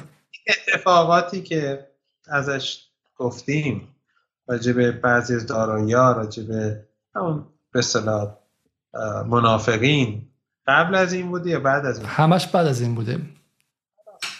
پس جمهوری اسلامی بیش نه فقط آی مالی رو خریده زارن بقیه هم پس پس فهم من اینه که فهم من اینه که در آمریکا هم مالی رو عوض کردن یه آدمی آوردن که شاید تندتر باشه ولی اصلا اون کاره ای نیستش. تصمیم از بالا می‌گیره. من اصلا اصلا راجع به اینکه چی شده و اینا من راجع به آمریکا قضاوت فقط دارم میگم آی مالی ظاهرا یا یا ظاهرا مدتی است که حضور نداره.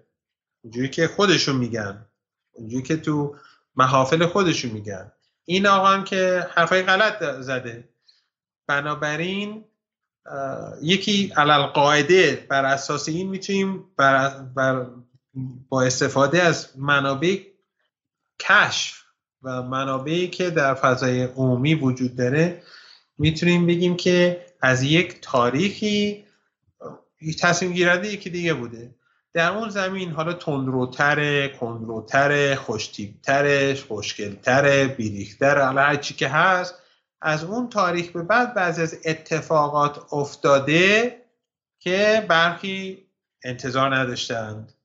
برخی انتظار نداشتن که آلبانی مقاماتش چنین بیانیه هایی رو بدن یا مصاحبه هایی رو بکنن یا پول های کشورمون که به به غیر قانونی به نگرش داشتن اینا آزاد بشه.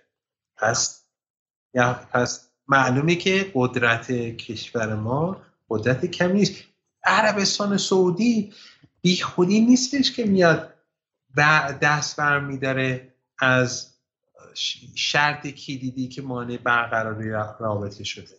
دلیل داره. چون می‌بینه محاسبات دنیا تغییر کرده شرایط تغییر کرده محاسبات جدیدی رو داره انجام میده. ولی خب یه دی دوست نداره میگه نه ما هر اتفاقی که بیفته می‌بینید دیگه مثلا این رسانه فارسی زبان خارجی هر اتفاقی میفته شکست خوردن. این به خاطر ضعف ایران بوده. مثلا اگر چه می‌دونم هر اتفاق اصلا فلانی از سفر بکنه به فلان کشور این به خاطر ضعف کشور این یه شکست بوده. با این این همه ما که هر روز صبح تا شب داریم شکست می‌خوریم. چرا سعودیا شرطشون رو برداشتن؟ چرا رابطه ما با کشورهای آسیای مرکزی داره تقویت میشه؟ چرا روسا می‌خوان از طریق ما بیان تجارت بکن چرا چینی ها رابطهشون رو با ما تقویت چرا غربی ها فشار میارن به منافقین؟ اینا نمیشه. این تناب این در تضاد با ادعای ایناست. و اینا که دست بر نمیدارن از این فکر. و یه ده تو خارج تو داخل کشور اینقدر متعصبن. مثل قضیه روسیه. بنده قازان بودم دیگه. کودتا به اصطلاح شده. قرار پوتین از بین بره. این تحلیلایی که این دوستان تو داخل می‌کردن هم تکرار می‌کردن حرفای غربی من همونجا گفتم خیلی خوب من سر ما میشم میارم روسیه. رفتم روسیه هیچ اتفاقی نیفتاد. ولی آیا این دوستان که همین تحلیلاشون غلط از آب درآمد آیا این دست برمیدارن؟ شاید یه دی. به صلاح عاقلانه تر نگاه کنن به قضای در آینده. ولی عموما دفعه بعد هر اتفاقی که میفتن همون حرفا رو تکرار می‌کنند و مخاطبینشون لایک می‌کنند و میرن جلو. بسیار ما در مورد مالی دیگه حرف شما رو گرفتیم و به عنوان سخنگو و به عنوان مشاور رسانه به عنوان کسی که دو تا دو علاوه دو رو چهار کردیم که داره هم گذاشتیم نتیجه گرفتیم که واقعا اتفاقا زمان مالی افتاد یا بعد از اون و این حرف شما من قبول دارم. ولی یه چیز دیگه هستش. گوام. نه هیچ وقت سخنگو نمونم. مشاور نیستم. بارها گفتم این تو فقط مال وین بود کما اینکه همون نقش رو برای دکتر ظریف توی وین داشتم. سه هفته دکتر ظریف مدت بیشتری با دکتر باغری بنده اونجا با رسانه خارجی تعامل می‌کردم یه عده متاسفانه بدجنسی می‌کردن. ترجمه غلط به, عمد می‌کردن تو داخل. برای اینکه تو همون جنگ روانی علی کشور خودمون به صدا مشارکت کنن مثل اون کلاب هاوس هایی که پسره رو میبردن و این تاثیر علی وایز خب حالا بحث دیگه شاید جالب باشه این که آیا دکتر شما روسیه بودین خیلی در ایران معتقدن که روسیه داره از ایران کارت بازی می‌سازه و با کارت بازی ایران داره بازی می‌کنه و یکی از اساتید دانشگاه شناخته شده شما می‌شناسین. گفتن که این بحث پریگوژین و این در بحث واگنر ها زنگ خطر برای ایرانه و گفتن که با توجه به بهرهمندی گسترده روسیه از سیاست های ضد غربی ایران که هرچند با نوسان ولی همواره در 14 اخیر ادامه داشته رویدادهای جاری می‌تونه زنگ خطر رو برای تصمیم گیرندگان کشور به صدا در بیاره. و ادعاشون اینه که به جای اتکا بر شرق تلاش برای گسترش روابط با غرب و شرق مورد توجه قرار بگیره. به جای تبدیل شدن به کارت بازی روسیه از تعارض منافع شرق و غرب برای بهبود جایگاه منطقی و بینالمللی خودمون استفاده کنیم. ما آیا کارت بازی غرب شدیم آقای دکتر؟ و چرا؟ من که نمی‌خوام با خیلی با کسی رو کسی قضاوت بکنم. ولی اولا روسیه شمال ایران و به اصطلاح بخش از روسیه غرب ایران و کشور روسیه در حال حاضر امتیازات زیادی رو ایران داره میده و رفتارشون با ما مشهوده. اونایی که تعامل دارن می‌دونن چه شرطی روسا امروز دارن با ایران. بنابراین این ولی دوستان دوستان همیشه وارونه جلوه دارن همیشه ما در حال شکست خوردنیم. چه سعودی باشه چه روسیه باشه چه چین باشه چه هر جای مثلا ما فقط کارمون شکست خوردنه. ولی از یه طرف غربی ها همش نگرانن که ما داریم به روسیه کمک می‌کنیم. ما داریم به روسیه اینو سلاح میفروشیم. ما راست یا دروغش رو کاری ندارم حالا این دو تا چیز رو نشون میده. یکی اینی که نشون میده که اگر حرف غربی درست باشه اگر ادعای که روسیه پس به ما احتیاج داره.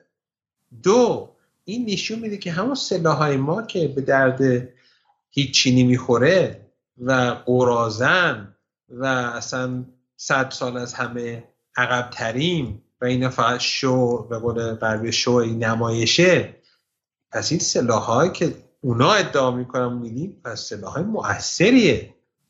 اینا گفتمان غرب این گفتمان غرب پر تناقضه. ولی ما متاسفانه این تناقضات رو نمی غربگراها. خیلی به واضحات نگاه کنیم اگر روسیه محتاج ماست به خاطر سلاح ما نمی‌تونیم کارت بازی روسیه باشیم. پس رابطه رابطه رابطه بحث سلاح نمی‌کنم ما. ببین روسیه الان تحریم شده. دیگه در آینده تجارتش رو نمی‌تونه از طریق اروپا اروپا انجام بده. نیاز به چی داره؟ نیاز به یک کریدور داره که بتونه با شرق آفریقا تجارت بکنه با شبه قاره تجارت بکنه با بنادر جنوبی چین تجارت بکنه با اندونزی و این کشورها تجارت کنه. خب این از خاک کی باید عبور بکنه؟ از خاک ایران از دریای خزر از شرق دریای خزر. حالا رئیس جمهور با ازبکستان با رئیس جمهور ازبکستان ترکمنستان که دیدار دیدار داشتن یا با مسئولین حالا ترکمنستان. از اون طرف غرب به اصطلاح بسیار پس شما واقعا میگی که همه همه چیزا چه بحث سلاح حالا ادعای غربیا چه بحث به شکلی تغییر روی کرده تجاری تو روسیه این که داره محتاج ایران میشه. خب وقتی محتاجه مسلما رابطه رابطه ارباب و برده نمی‌تونه باشه تو ذهن اینها خب؟ نه واقعا حتی تازه آره نبوده. ولی الان دیگه ما اهمیت ما رو به افزایشه. هم و همچنین برای آسیای مرکزی ما مهمتر شدیم چون آسیای مرکزی نگاه می‌کنه به شرایط جدید جهان. نیاز دارن خودشون به یه مسیر جدید. خب این یعنی چی؟ یعنی از خاک ایران رو بکنن چینی ها هم این دغدغه رو دارن که مسیر روسیه به اروپا بس است. خب ما اگه می‌خوایم با فرد به اروپا کار بکنیم اتفاقا باید روس ها رو به اصطلاح باشون رابطه قوی برقرار کنیم آسیای مرکزی رابطه قوی برقرار کنیم با کشور خلیج فارس رابطه قوی برقرار بکنیم با کشورهای شرق آسیا رابطه خوبی داشته باشیم که دستمون پر باشه.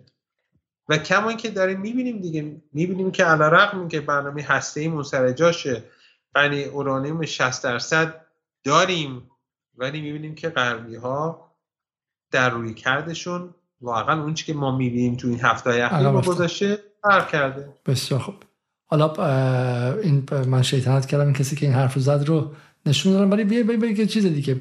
دفعه قبل که شما در دفعه قبل که شما در جدال بودید یک نکته دیگه مطرح کردیم و اونم این که شما گفتین که ظریف به حسن روحانی گفته که خوبه که از آمریکا طلب قرامت کنه اما روحانی گفته نیاز نیست و ظریف بابت این عدم همراهی ناراحت شده. بعد مفصل به شما حمله شد که به شکلی این دروغ میگید و چنین چیزی گفته نشده و بعد گفتن که نه گفته. بعد روحانی گفت من خودم خواستم و یک چیز یک سیرک کامل یک سیرک کاملی بود که اول به شما گفتن دروغ گفتین بعد حسن روحانی معلوم شد که از خود گذشتهشون در آوردین و نشون دادین که چنین حرفی زده شد. خب، این بین ظریف در سال 97 و روحانی در سال 1400 و گفتین که لطفا ویدیو رو مشاهده کنید عکس رو ببینید و بعدا در تاکسی بی عجیب سایت های خاص قضاوت کنید. و غیره. چرا اینقدر چیزه؟ واقعا چرا به شکل اینها گردن نگیرن دوستان غربگرای ما؟ چیز مهمی نبوده. من علت این که گفتم شاید بهترینی نگم به خاطر اینکه این بحثا توی جلسات سهشنبه صبحی صورت گرفت. این صحبت رو اونجا کردم و حالا خب چون به صلاح به قول خودم چون چتم هاوس رولز حاکمه گفتم شاید نگم بهتر وگرنه چیز عجیبی نبوده که من حالا مثل گفتم من و شاید دیگران آقای دکتر ظریف گفتیم خوبه شما بحث قرامت پیش بکشونید نه برای اینکه آمریکا به ما دلار بده.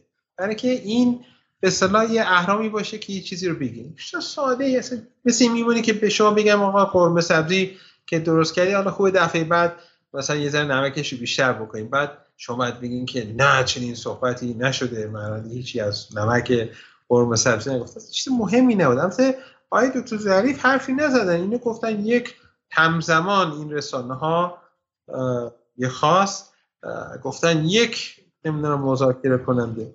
نمی‌دونم منظورشون کیه و چیه و زیاد اصلا اهمیتی هم نداره. اون چی که مسلمه اینه که آیه روحانی اون حرف رو توی هیئت دولت زدن. بعدا بازم وقتی که به آقای دکتر ظریف تو اون جلسه گفتم چرا مثلا این گفتمان رو ادامه نمیدین گفتم خب این که اینجوری کرده که دیگه من چی بگم؟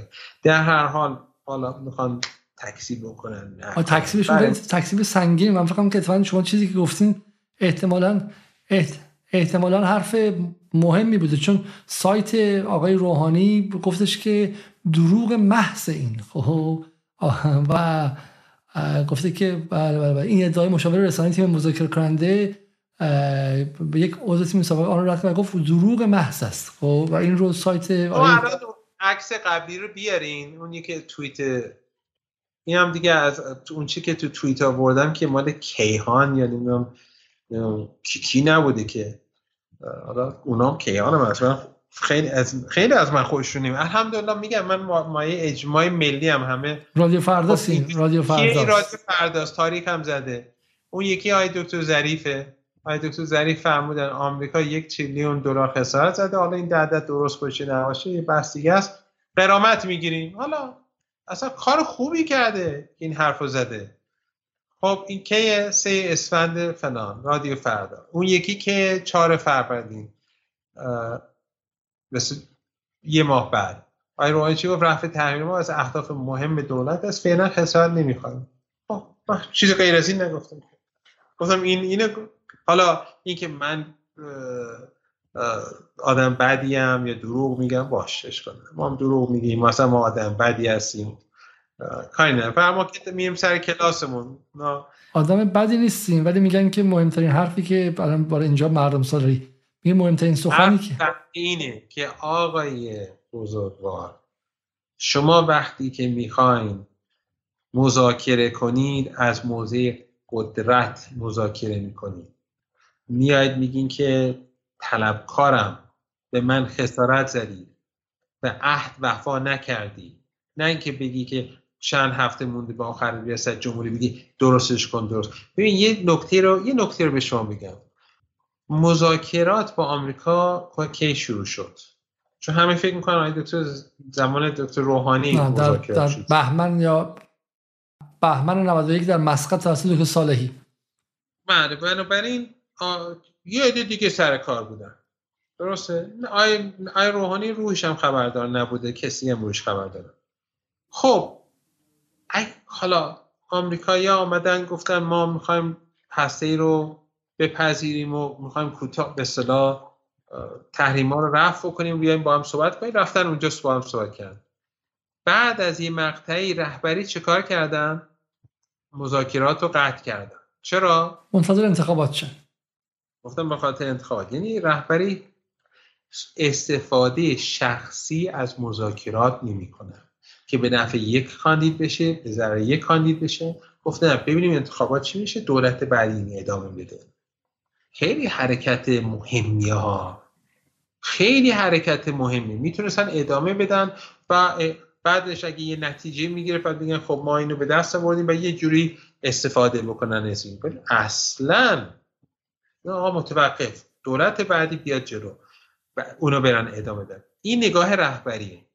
بعد نگاه فرد دیگه چیه؟ با توجه با توجه اتفاقاتی که افتاد و خسارات عظیمی که ما خوردیم و بالاخره جناهی که سر کار اومد استفاده جناهی ازش کرد و کشور رو گروگان گرفت الان ما برگردیم. آقای خامنه ای اگر به شکلی رهبر کشوره و مسئولیت اخلاقی و سیاسی داره برای منافع ملی آیا نباید اتفاقا سعی می‌کردن که مذاکرات رو قبل از اینکه کار به انتخابات برسه تموم کنن؟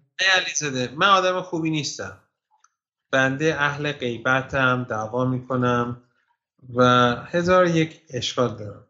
دوران جنگ هم در میان رفقام جز خوبا اصلا نبودم. اینا هم نمیگم برای اینکه مثلا شکست نفسی واقعا متفاوت بودم از رفقای خودم.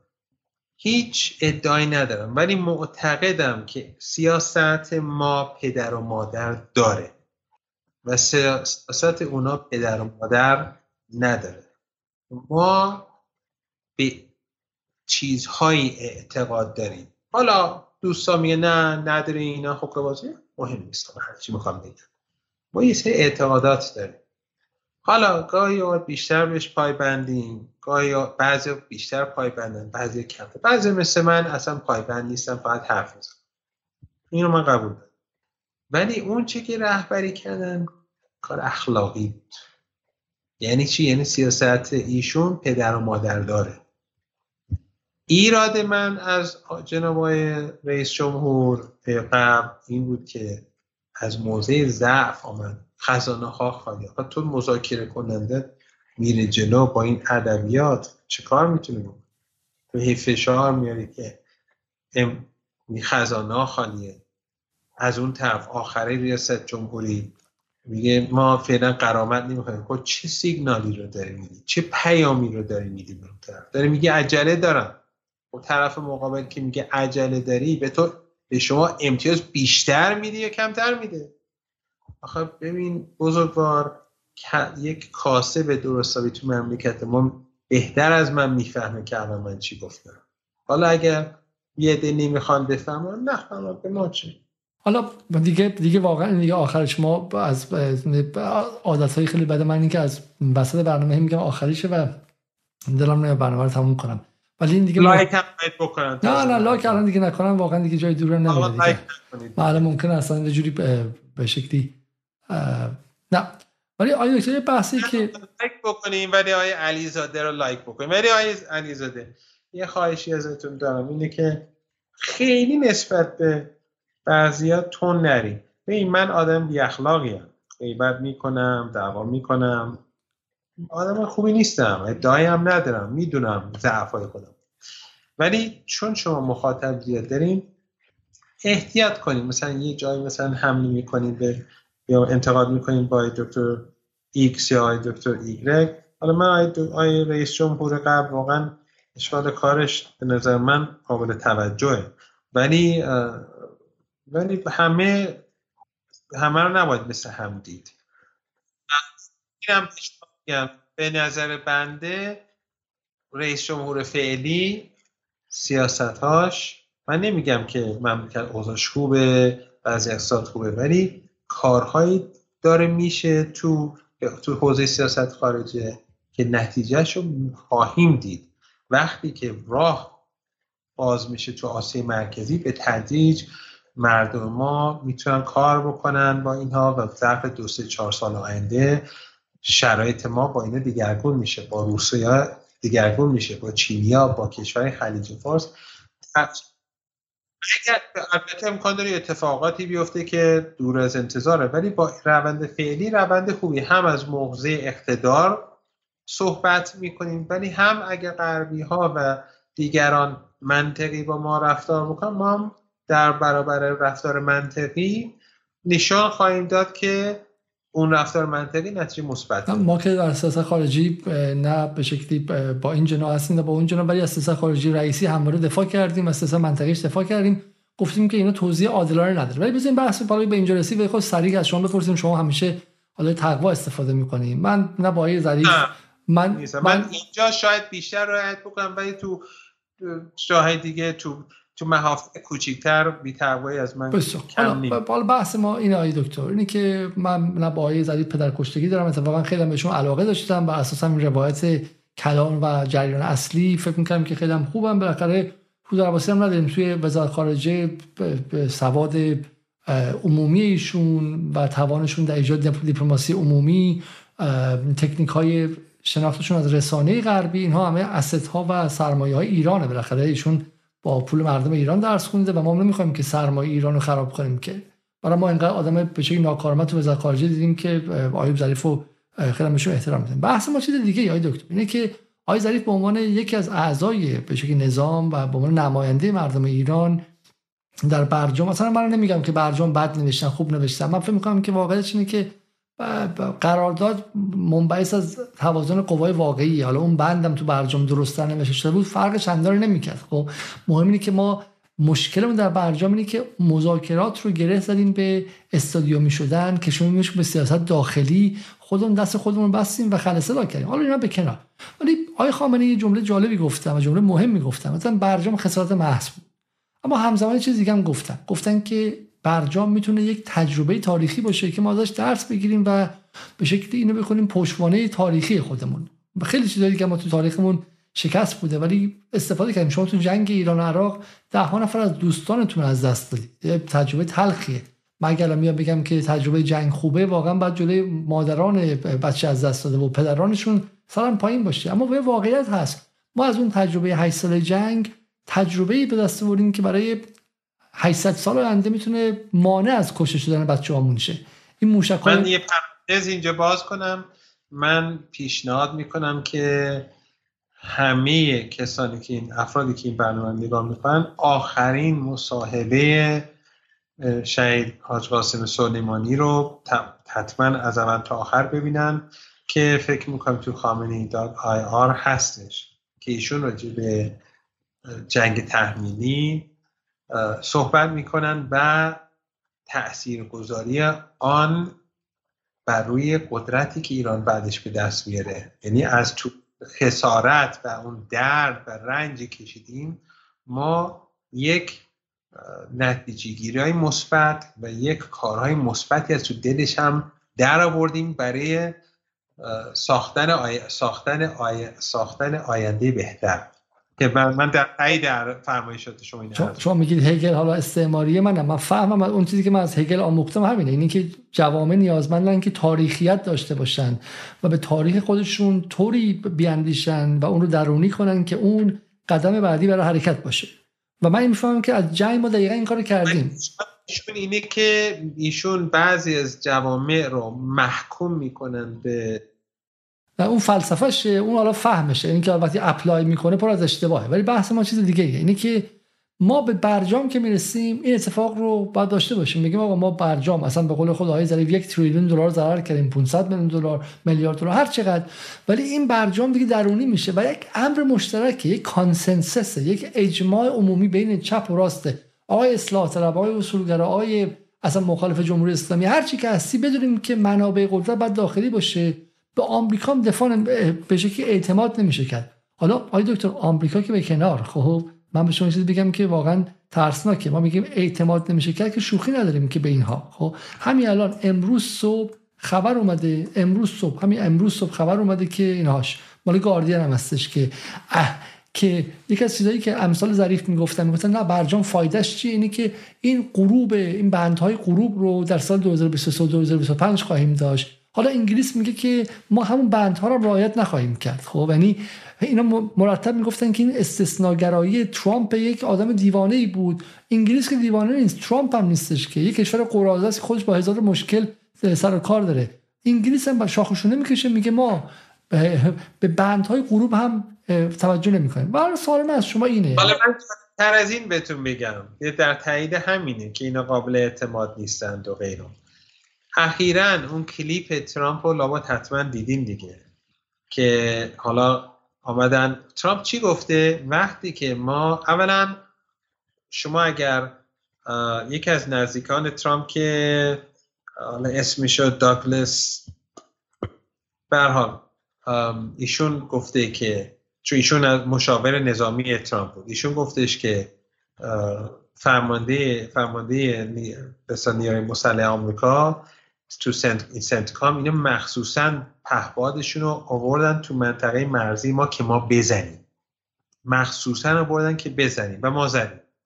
بعد اینا فورا به ترامپ گفتن که یعنی ترامپ دیگه اینا رو داره میگه که اینا گفته آقا اینم برنامه جنگ. یعنی همه رو یک پکیج داشتن. خب بعد ترامپ اونایی که این, این نظامیان همونایی که الان باش زد اصلا باش بدن. اینا الان دارن میگه ما جلوی جنگ رو گرفتیم. ترامپ می‌خواست به ایران حمله کنه. حالا ترامپ آدم عوضی و خبیث و حاج قاسم رو شهید کردن و هزار تا جنایت دیگه کردن. کاری ندارن. ولی مخالفین ترامپ از اون جنگ جو، جنگ طلبترن. اینا می‌خواستن جنگ کنن. ترامپ اینا رو گرفته. الان مشخص شده که اینا دنبال این بودن که جنگ را بیفته. دبیر شورای امنیت چیز مشاور شورای امنیت ملی آمریکا بولتون پامپئو ارتش آمریکا اینا دنبال بود که یه جنگ انجام بشه. و اینا الان کسانی هم که الان از مخالفینشن. یعنی این اینها جنسشون همینه بزرگوار ترامپ و غیر ترامپ نداره. اینها نه سایه سر اصلا آقای حالا اون کسی که گفتش که من سایه جنگ گفتم اینه که همش علکی هیچ سندی وجود نداره هیچ کسی این حرفا رو نزده هیچ مستنداتی نداره وجود نداره در تایید حرفاش. اگه کسی حرف ناراست می‌زنه همین فردی که اینو گفته. ولی کن الان مشخصه که مخالفین ترامپ از اون جنگ طلبتر بودن. و عرض شد حضورتون که واقعیت هیچ قابل اعتقاد نیستن. فقط با قدرت خودمون و با اهرامسازی و با تقویت رابطمون با کشورهای دیگه می‌تونیم خودمون رو به جایی برسونیم که اونها مجبور بشن سیاستشون رو تغییر حالا من سوالم از شما همه این مقدمه طولانی رو گفتم و اون سوالم اینه شما ما هر بار دفعه قبل برنامه صحبت های ظریف شد شما گفتین که ایشون دوست شماست و ازشون دفاع کنیم و این سوال اینه که آقای ظریف از برنامه قبلی که ما داشتیم تا به امروز ابتدا در اینستاگرام چیزی منتشر کردن؟ و گفتن که مقصر ماییم که انتظاراتمون رو با امکاناتمون نسنجیدیم و شکست برجام به اون مربوط کردن. بعدم در کلاب هاست اومدن و تمام تقصیرات رو متوجه بقیه کردن و حالا مرتبم آقا آقا می‌کنن. ولی من اصلا من میگم آقا اصلا آیه ظریف در برجام مقصر نیستن. همه کارشون درست بوده. ولی الان در, واقع عملا اومدن تنها دستاورد برجام که این فهم تاریخی از این قضیه است که باید ملی هم باشه فارغ از جناح چپ و راست باشه رو این رو هم دارن مختل می‌کنن.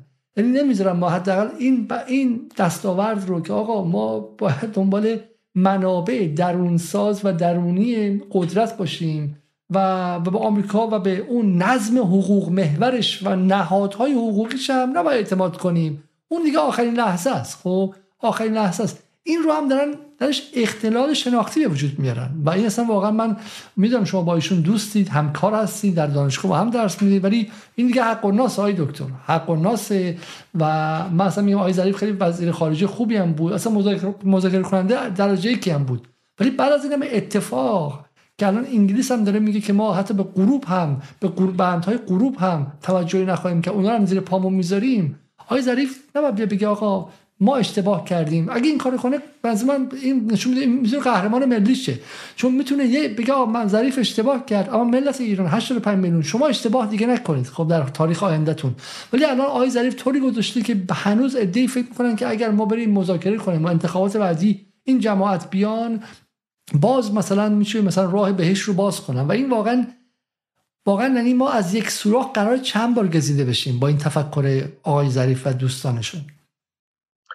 این بزرگوار یکی از اشتباهات آقای دکتر ظریف همون اشتباهی است که من می‌کنم. وقتی سه ساعت میشینی صحبت می‌کنی یه جا آخر سر یه چیزی میگی دیگه. بنابراین همون که من الان ساعت یک و چل و سه دقیقه نشستم اینجا احتمال اینکه یه چیزی بگم یه جا احساساتی بشم یه جا عصبانی بشم یه جا خطا برم بیشتره. من یه ولی اینجا یه انتقادی از دکتر ظریف می‌کنم. ولی این انتقادی است که به خود منم برمیگرده به, هم، به همه برمیگرده. اون جمله رو یه بار دیگه بخونید. اون جمله که تو اینستاگرامش بود. که این یه چیزی است که رایج جاها بحث دکتر ظریف نیست. بازم چون حوزه درسیمه. یعنی یه فهم یعنی روی این حساس ترم نه به خاطر اینکه من خوبم یا می‌فهمم بهتره این حوزه کاری دیگه این جمله رو بخونید راجع به همون تاریخ. آی ظریف آه من باید بتونم این رو الان من برای شما بسیار نه. آه من این وقت داشتم می آوردم و دیگه منم دیگه خیلی خیلی دیر وقته. بذاری من خب. این پست آقای ظریفه بله. مال بی بی سی و از بی بی سی نمیشه به شکلی بشه اعتماد که من بعد می‌خوام خود پست خود جناب آقای ظریف رو پیدا کنم. اگه دوستان برام بفرستن که دوستان همه لایک بکنن تا آقای علیزاده حال می‌کنه شما مثلا دیگه این شما رو به من مرتب مثلا کنیم بسیار خوب. میای ظریف میگه که پس از 40 سال کنشگری دیپلماتیک ما ارادت داریم به شما علیزاده داریم این وسط پر می‌کنیم که برنامه خسته کننده نباشه. خب بفرمایید. خب دو تا متن داشتن یه متن حالا دومشون بود که خیلی عجیب بود و می‌گفتن که برای پیشگیری از ایرانیان اینجوری هستن در گذشته اینجوری بودیم. آرزوهامون و اینا. که ما من کلش برای شما الان پیدا کردم و کلش برای شما می‌خوام مثلا همینجا مقابل شما بذارم و میگه ما در طول تاریخ اهدافان را بر اساس, بر اساس آرزوهایمان چیده ایم و به توانایی هایمان توجهی نکردیم. خب این نگاه کنید. این یه نگاه شرق شناسانه است که جامعه که مقصرشون خیلی این کار می‌کنن من فقط دارم میگم ما خودمون نگاه حواسمون باشه. منم منم میگم ما ایرانی ها اینجوری هستیم. همیشه اینجوری بودیم. ولی ما باید احتیاط کنیم. چون این نگاه شرق شناسانه است. یعنی چی؟ یعنی ما ساکنیم. همیشه ما اینجور بودیم. ایرانی کلا اینجوری و بودن و اینجوری خواهند این این نگاه غلطیه. این اولا واقعیت نداره. هیچ جامعه ای ثابت نمیمونه. شما همین الان نمی‌تونید بگین که ایرانیان قرمه سبزی دوست دارن. نه تو تهران به این بزرگی من چه می‌دونم تو کوچه بغلی چه خبره؟ تو نمی‌دونم یزد چه خبره؟ تو مرند چه خبره؟ تو نمی‌دونم زابل و نمی‌دونم خورمشهر چه خبره؟ میشه یک یعنی نمی‌خوام بگم هیچ ما نمی‌تونیم بفهمیم تو جوامع چه ویژگی های حاکمه یا چه چیزهای پررنگتر و چه چیزهای کم رنگتره ولی اینجور جملات جملات صحیحی نیست. و فکرم می‌کنم در به در در واقع هم غیر از این هم بوده ما بر اساس قدرتی که نسبت بهش فهم داشتیم حرکت کردیم واقع گرایانه نگاه کردیم به محیط پیرامونیمون. و من ترسی از این ندارم که بگم که رهبری فعلی آیت الله خامنه‌ای بسیار هنرمندانه در این منطقه عمل کردن بسیار هنرمندانه. دشمنان کشور را با صبر و با اقلانیت و با نگاه اخلاقی. میگم سیاست سیاست ایشون پدر مادر داره. تونستن با سختی های زیادی که سختی کشیدیم. ولی تونستیم کشور را تثبیت بکنیم. دشمنان خودمون تضعیف بشن. نفوذمون رو در منطقه گسترش بدیم. و مطمئنا مگه اینکه حوادثی رخ بده که قابل پیش بینی نیست ما در آینده به تدریج نه فردا نه چهار ماه دیگه نه شیش ماه دیگه ما آثارش رو می‌بینیم. به دشمنانمون شرایطشون دشوارتر میشه. زمستان سخت ادامه داره. زمستان سخت چون می‌دونم یه ناراحت میشم خوشم یه جسر از آثار باید در ذهن هم باشه در سطح سوبژکتیو و ذهنی هم باشه. وقتی که هنوز غربگراها اینقدر اربده می‌زنن و خودشون در محق می‌دونن و طلبکار برجام هستن برجام رو هم مقصرش همه یه قشری هم. اکثر مردم می‌بینن به تدریج همین حوادث فرانسه یه ذره تکون میدن حوادث اوکراین تکون میده. این اعترافات منا... اتفاقاتی که در اروپا میفته این اعترافاتی نسبت به سخت شدن شرایط غربیا این دگرگونی که ما داریم می‌بینیم تو جهان داره صورت می‌گیره این واقعیت است که بالاخره پشت ابر که نمیمونه. مردم ما مردم فهیمیان. من فریب می‌کنم یه روز شما یه روز دیگه فر... فریب می‌کنید نه ولی نخبگان ما نخبگان ما وقتی که میان مستقیم به چشم ما نگاه می‌کنن و میگن که مقصر این ذهن ایرانیگرایی ماست که نتونستیم که بلند پروازیمون رو کنترل کنیم و و میگن که مقصر بحث برجام نه آدم به سایکوپت مثل ترامپ یا ذات سلطه جویانه آمریکا بوده بلکه این بوده که ما مقصر این که آگاهان آگاهانه خود ما انتخاب کردیم که به دنبال آرزوهای ما آنان رو که به دنبال آرزوهای ما بودن بستاییم. هرچند برای خود و کشور خسارات فراوان به بار آوردند اون یه جمله رو فقط می‌خواستم بگم برای اینکه یک بحث کلی رو مطرح کرده باشم. قصدم ایشون نبود. ولی من فکر نمی کنم نخبگان ما اینجور باشن. من فکر کنم بخش از نخبگان ما اینجور باشن. کما اینکه روحانی داریم خوب روحانی داریم بد. پلیس خوب پلیس بد. نه شما بخیر بخیر شما پس استماعی درس کنید و بزنید در واقع بحث اینه. اینه که آقای دکتر به نظر میاد که دشمن دوش حالا ممکنه که ما در آسیای میانم وضعمون خوب شه و ممکنه که وضعمون به شکلی در منطقه هم خوب شه. ولی این بعد بخاطر ترجمه شه به سطح افکار عمومی و به نظر میاد که دشمن خاکریز های فراوانی رو در داخل ذهن جامعه اومده و و به نظر میاد که بخشی از نیروهای داخل نظام هم از جمله وزیر خارجه سابق ایران به جای اینکه مقابل این مقابل این فکر بیستن اینها دارن بهش خوراک میدن با گفتن این حرفا. و و این و این واقعا میگم من بنده آدمیم که میگم برای همین خیلی خوششونی میاد از حرفا. من با دکتر ظریف انتقاد زیاد دارم ولی آدم خوب می‌دونم. آقای دکتر جلیلی انتقاد زیاد دارم ولی آدم خوب می‌دونم. آقای باقری هم قطعا انتقادهای خودشو من از همه بیشتر انتقاد میشه بیم کرد.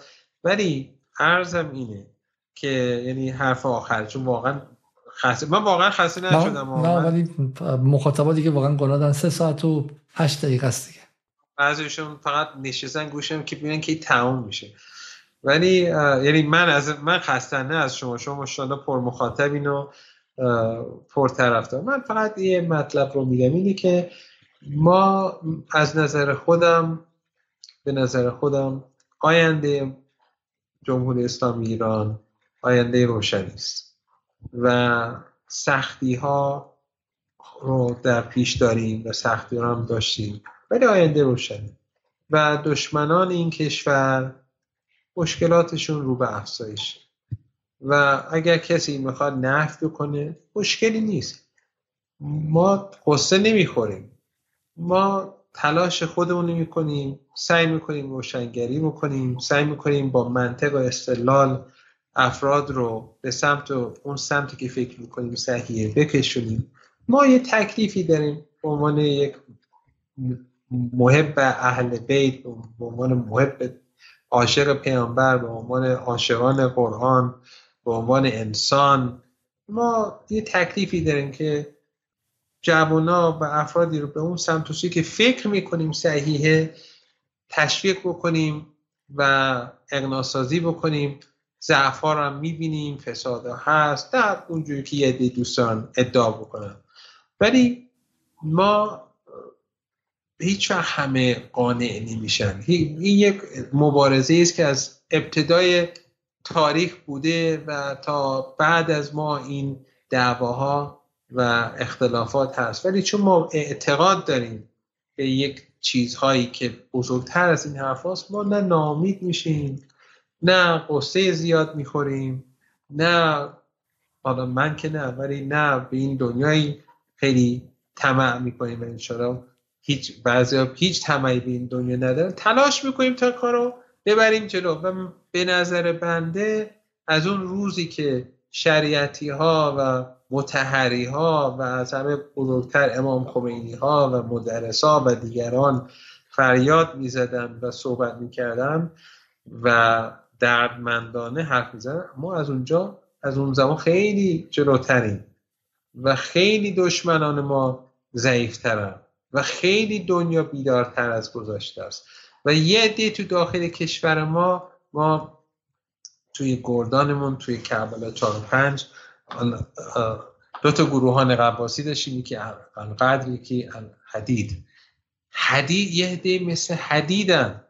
یه عده محکمن. هر چقدر جلوتر میرن محکمتر میشن. اینا اینها ما رو نگه میدارن. حالا افراد سوس مثل من تلو تلو می‌خوریم. و اینها یه عده هستن که با منطق قوی با ایمان قوی اینا مستحکمن و همین امواج که می‌خوره هیچ تکون هم نمی‌کنن و اینها به پیش میرن و این کشور به پیش میره و آمریکایی‌ها و اروپایی مجبور میشن که واقعیت جمهوری اسلامی ایران رو بپذیرن.